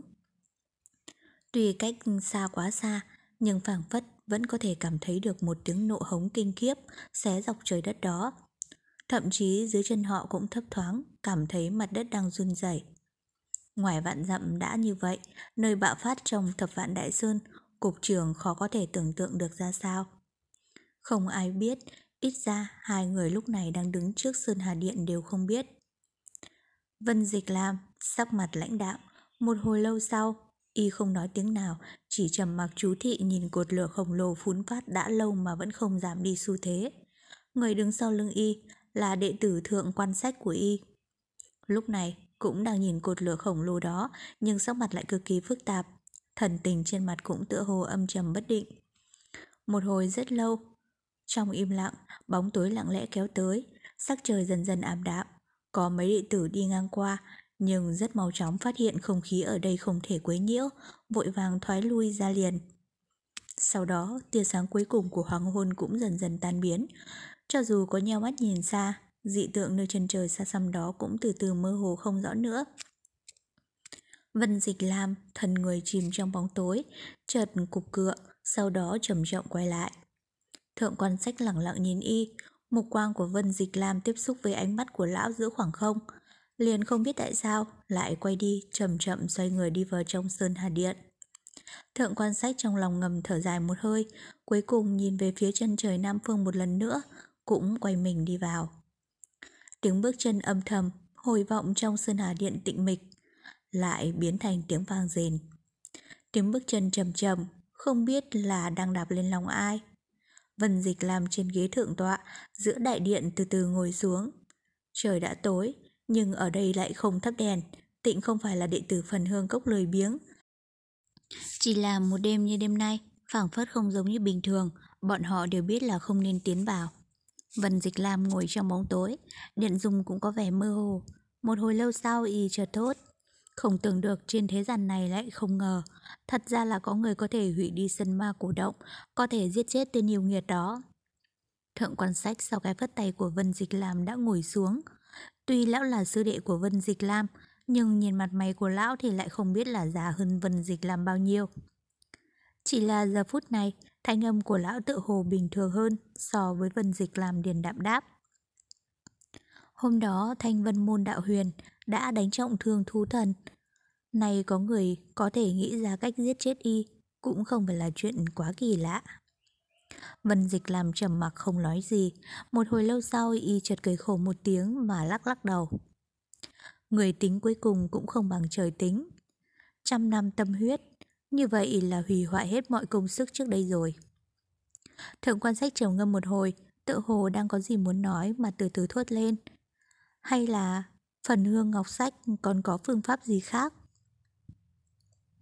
Bần Dịch Lam hừ một tiếng, thượng quan sách lập tức ngậm miệng lại, không khí hơi căng thẳng, nhưng vần Dịch Lam hiển nhiên đã khôi phục lại tâm tình, mặt mày hòa hoãn tựa như không nghĩ ngợi gì nữa, chỉ mặc nhiên ngồi đó mà không nói tới một tiếng. Trên khuôn mặt già nua của thượng quan sách, những nếp nhăn tự hồ càng sâu đậm hơn trong bóng tối, mắt lại loang loáng hàn quan phức tạp, không biết lão thật ra đang nghĩ gì. Một hồi sau, Vân Dịch làm chợt lên tiếng. Thượng quan sư đệ. Thượng quan sách ngật ngơ. Có tôi. Vân Dịch làm điền đạm thốt. Người khác không rõ, bí mật trong phần hương cốc ta lại chỉ có ta và ngươi hai người là rõ nhất. Năm xưa, tổ sư vì sao lại khai tông lập phái ở nơi hoang vắng phần hương cốc tại Nam Cương này, chắc người cũng biết chứ. Thượng quan sách thở dài, giọng nói mang theo chút tang thương. Vì tổ sư ở đây phát hiện ra dị tích huyền hòa đàm của vu tộc Nam Cương Thượng Cổ. Trong đó phát hiện ra vu pháp thần bí kỳ quỷ. Vân Dịch làm chậm chậm gật đầu. Không sai. Chính là vì vậy, phần hương cốc ta mọc răng mọc tóc ở vùng hoàng tích Nam Cương này. Khai môn lập pháp, mãi cho tới ngày nay, mấy thứ vu pháp thần bí của vu tộc thời cổ thêm vào chân pháp đạo thuật của tổ sư mấy đời truyền lại mới đạt được danh vọng vang dền cho phần hương cốc ta ngày nay. Nói đến đó, thanh âm của Vân Dịch làm chợt có chút thê lương.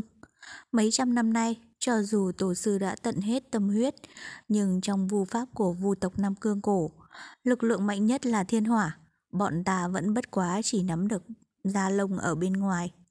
thần tình của y dần dần biến thành phẫn nộ mà lạnh lùng đáp.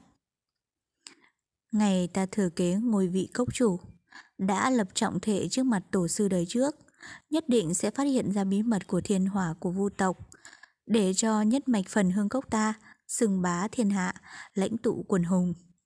Nhưng đâu có tưởng được, không những chưa làm được vậy, trái lại cả việc tham khảo chìa khóa duy nhất của lực thiên hỏa, trận đồ bát hung huyền hỏa pháp trận trong truyền thuyết của vu tộc cũng bị hủy đi, không ngờ thậm chí cả huyền hỏa giám, quan trọng cực kỳ cũng mất. Trong bóng tối, thượng quan sách chợt giật nảy mình. Bụp! Một tiếng khô khan truyền vọng từ bên tay của dân Vân Dịch Lam. Dưới cơn tức giận của y, tay y dụng lực, quật thụng tay ghế, nhất thời tĩnh mạc mà không nói gì.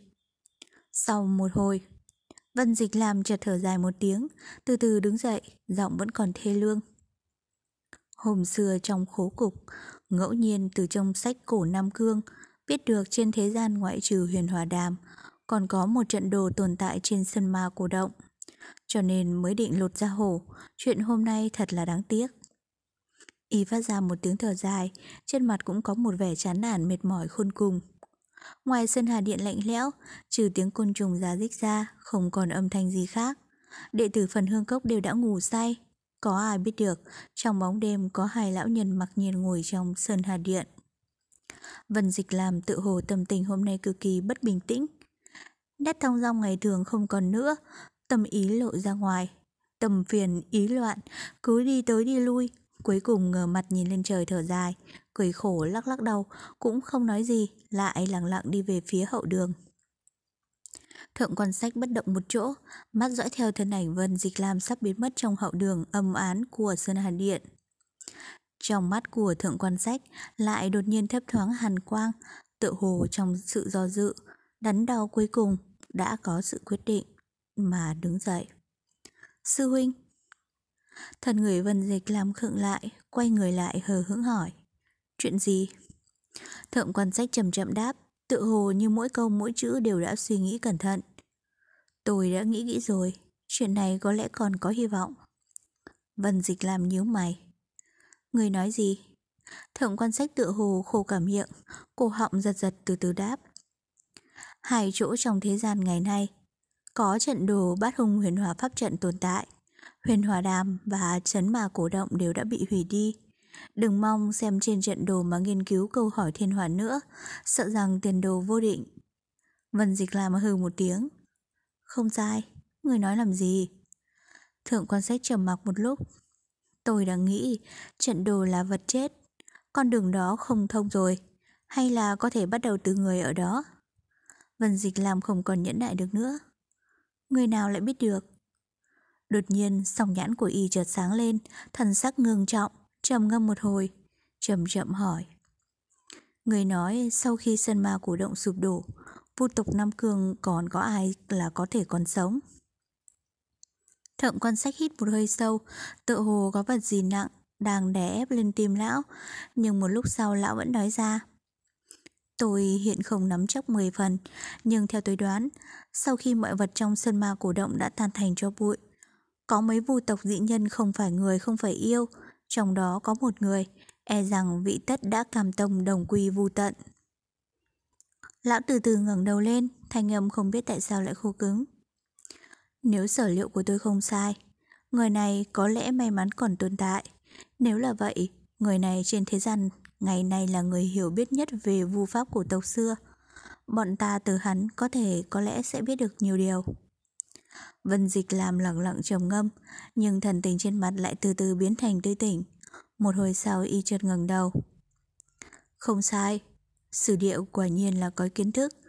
Tuy chuyện này hy vọng không lớn, nhưng không phải là tuyệt vọng. Đã là như vậy, phiền ngươi đi thập vạn đại sơn một chuyến. Chủ ý là thăm dò chuyện này, thuận tiện cũng xem xem bọn Lý Tuần ra sao. Gã lần này đi trước, tao ngộ đại biến không dự liệu được, cũng khó trách gã. Thượng quan sách trong lòng lặng lặng thở dài, đứng dậy gật đầu. Được. Vân dịch làm liếc nhìn lão, chợt trên mặt để nộ nụ cười mỉm. Sư đệ, Hồi nãy vì huynh tâm tình không được tốt, có lẽ khẩu khí lời nói không đúng, người bỏ qua cho. Thượng quan sách lắc đầu, sư huynh đâu cần nói vậy, không có gì đâu. Vân Dịch làm mỉm cười gật đầu, sau đó quay người đi vào hậu đường của Sơn Hà Điện, biến mất trong bóng tối. Trên Sơn Hà Điện chỉ còn lại một cái bóng cô đơn, lặng lặng đứng nhìn. Bóng tối len lén tràn qua, nuốt lấy thân ảnh của lão. Nam Cương, Thập Vạn Đại Sơn Tiếng nổ vang vọng trong trời đất, núi lửa gầm gừ khiến mặt đất rung chuyển.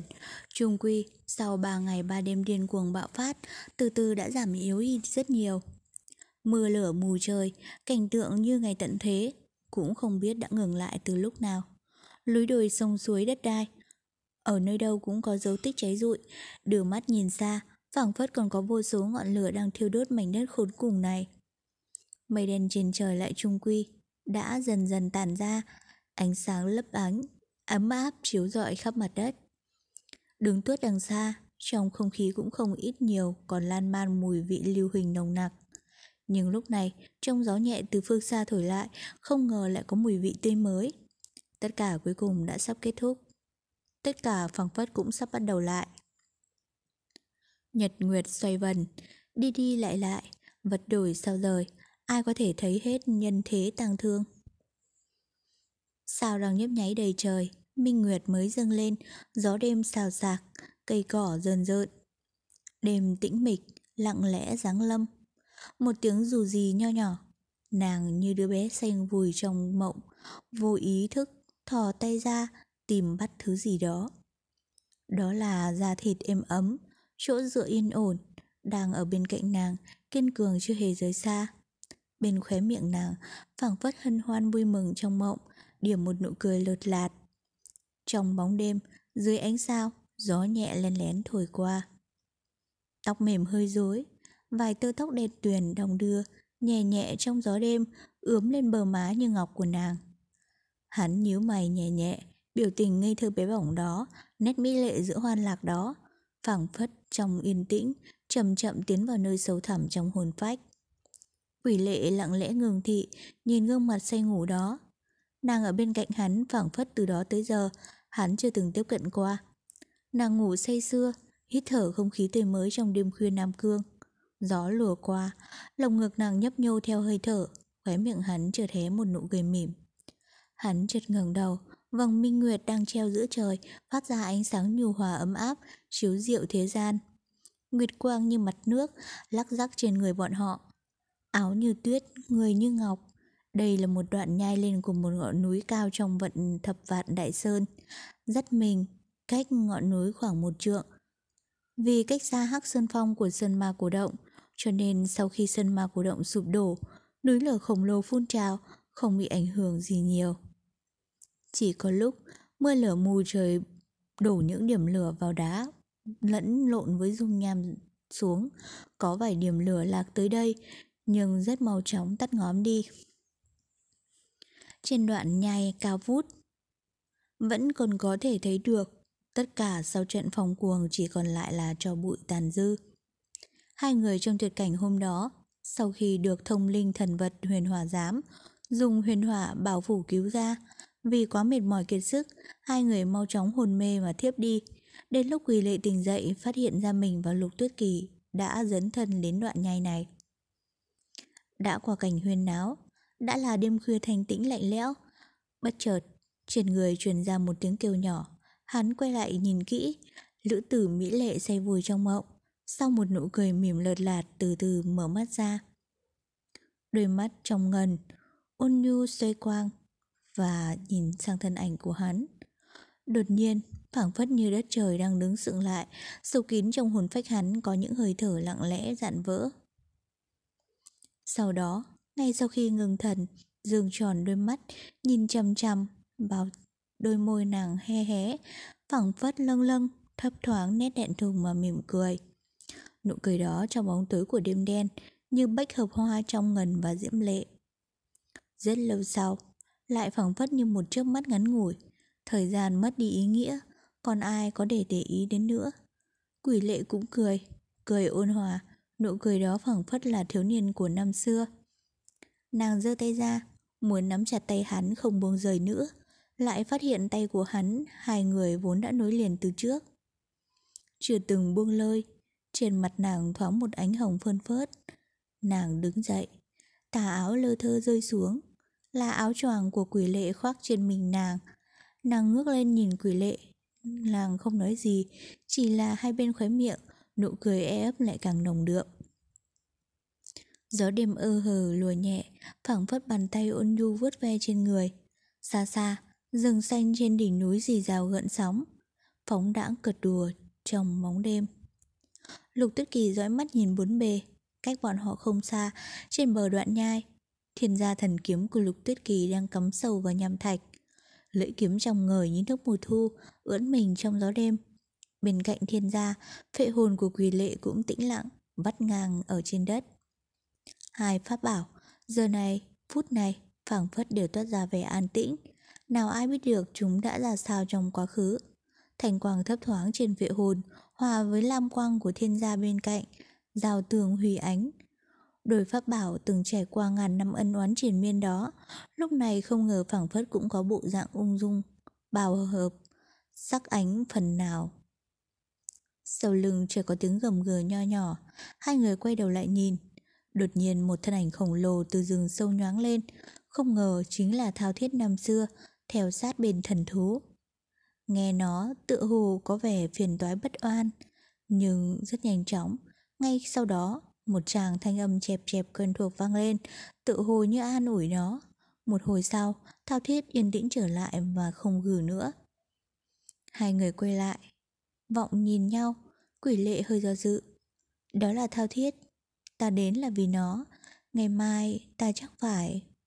Đột nhiên hắn không nói gì nữa, bởi vì lúc đó một bàn tay mềm mại trắng muốt đã dịu dàng che chắn lấy miệng của hắn. Hắn câm lặng trong nháy mắt, thân người phảng phất cũng hơi run. Gió đêm dù gì thổi, vất tung tơ tóc của nàng, ánh mắt hắn trong đêm tối, phảng phất chút mịt mờ. Nhưng nụ cười răng nơi khóe miệng lại thủy chung chưa từng biến mất trong mắt hắn. Lúc Tất Kỳ mỉm cười, ngừng thị chăm chăm nhìn hắn, Nhìn nam tử đã biết bao nhiêu lần lây lấn trong mộng của làng. Một hồi lâu sau, nàng dịu dàng thò thẻ thốt. Đừng lo tới ngày mai, có được không? Ánh trăng như bằng tuyết lạc vào nhân gian. Quỷ lệ ngây ngô vọng nhìn nàng, vọng nhìn dung nhan tuyệt thế và nụ cười ôn nhu của nàng. Vọng nhìn nét ai thường lờn lợt và vẻ cứng rắn đằng sau nụ cười đó. Gió đêm vẫn lợn lờ, xuôi tóc nàng vân vê trên bờ vai, dịu dàng, sao xuyến, còn có u hương thoang thoảng, phiêu lãng trong làn gió. Thân ảnh của nàng giờ phút này không ngờ lại mong manh như vậy. Nhưng đường nét mỹ lệ đó lại phảng phất chưa từng xóa nhòa giữa vô số tàng thường trong nhân thế. Đừng lo tới ngày mai có được không? Trăng sáng, sao đan, bóng đêm thật bao la, hắn bóp nhẹ tay nàng, nâng niu trong lòng bàn tay. Dưới khung trời vô tận, giữa thế gian vô biên. Có ai thèm để ý tới hạnh phúc nhỏ nhoi này? Thân người mỏng manh đó phẳng phất run lên nhòi nhẹ trong gió đêm, ngấm ngầm ôm ấp gận hình trong hơi thở, phẳng phất bồi hồi trong dòng suối ngăm tháng suốt ngàn vạn năm. Chuyển vòm trời, có phải có ai đang mỉm cười dõi trông, là hoan lạc hay là thống khổ? Đừng lo cũng được. Ngày mai là gì? Ngày mai sẽ ra sao? Hà tất phải để ý tới. Ôm ấp vào lòng, nàng dịu dàng ôm ấp trong lòng ta.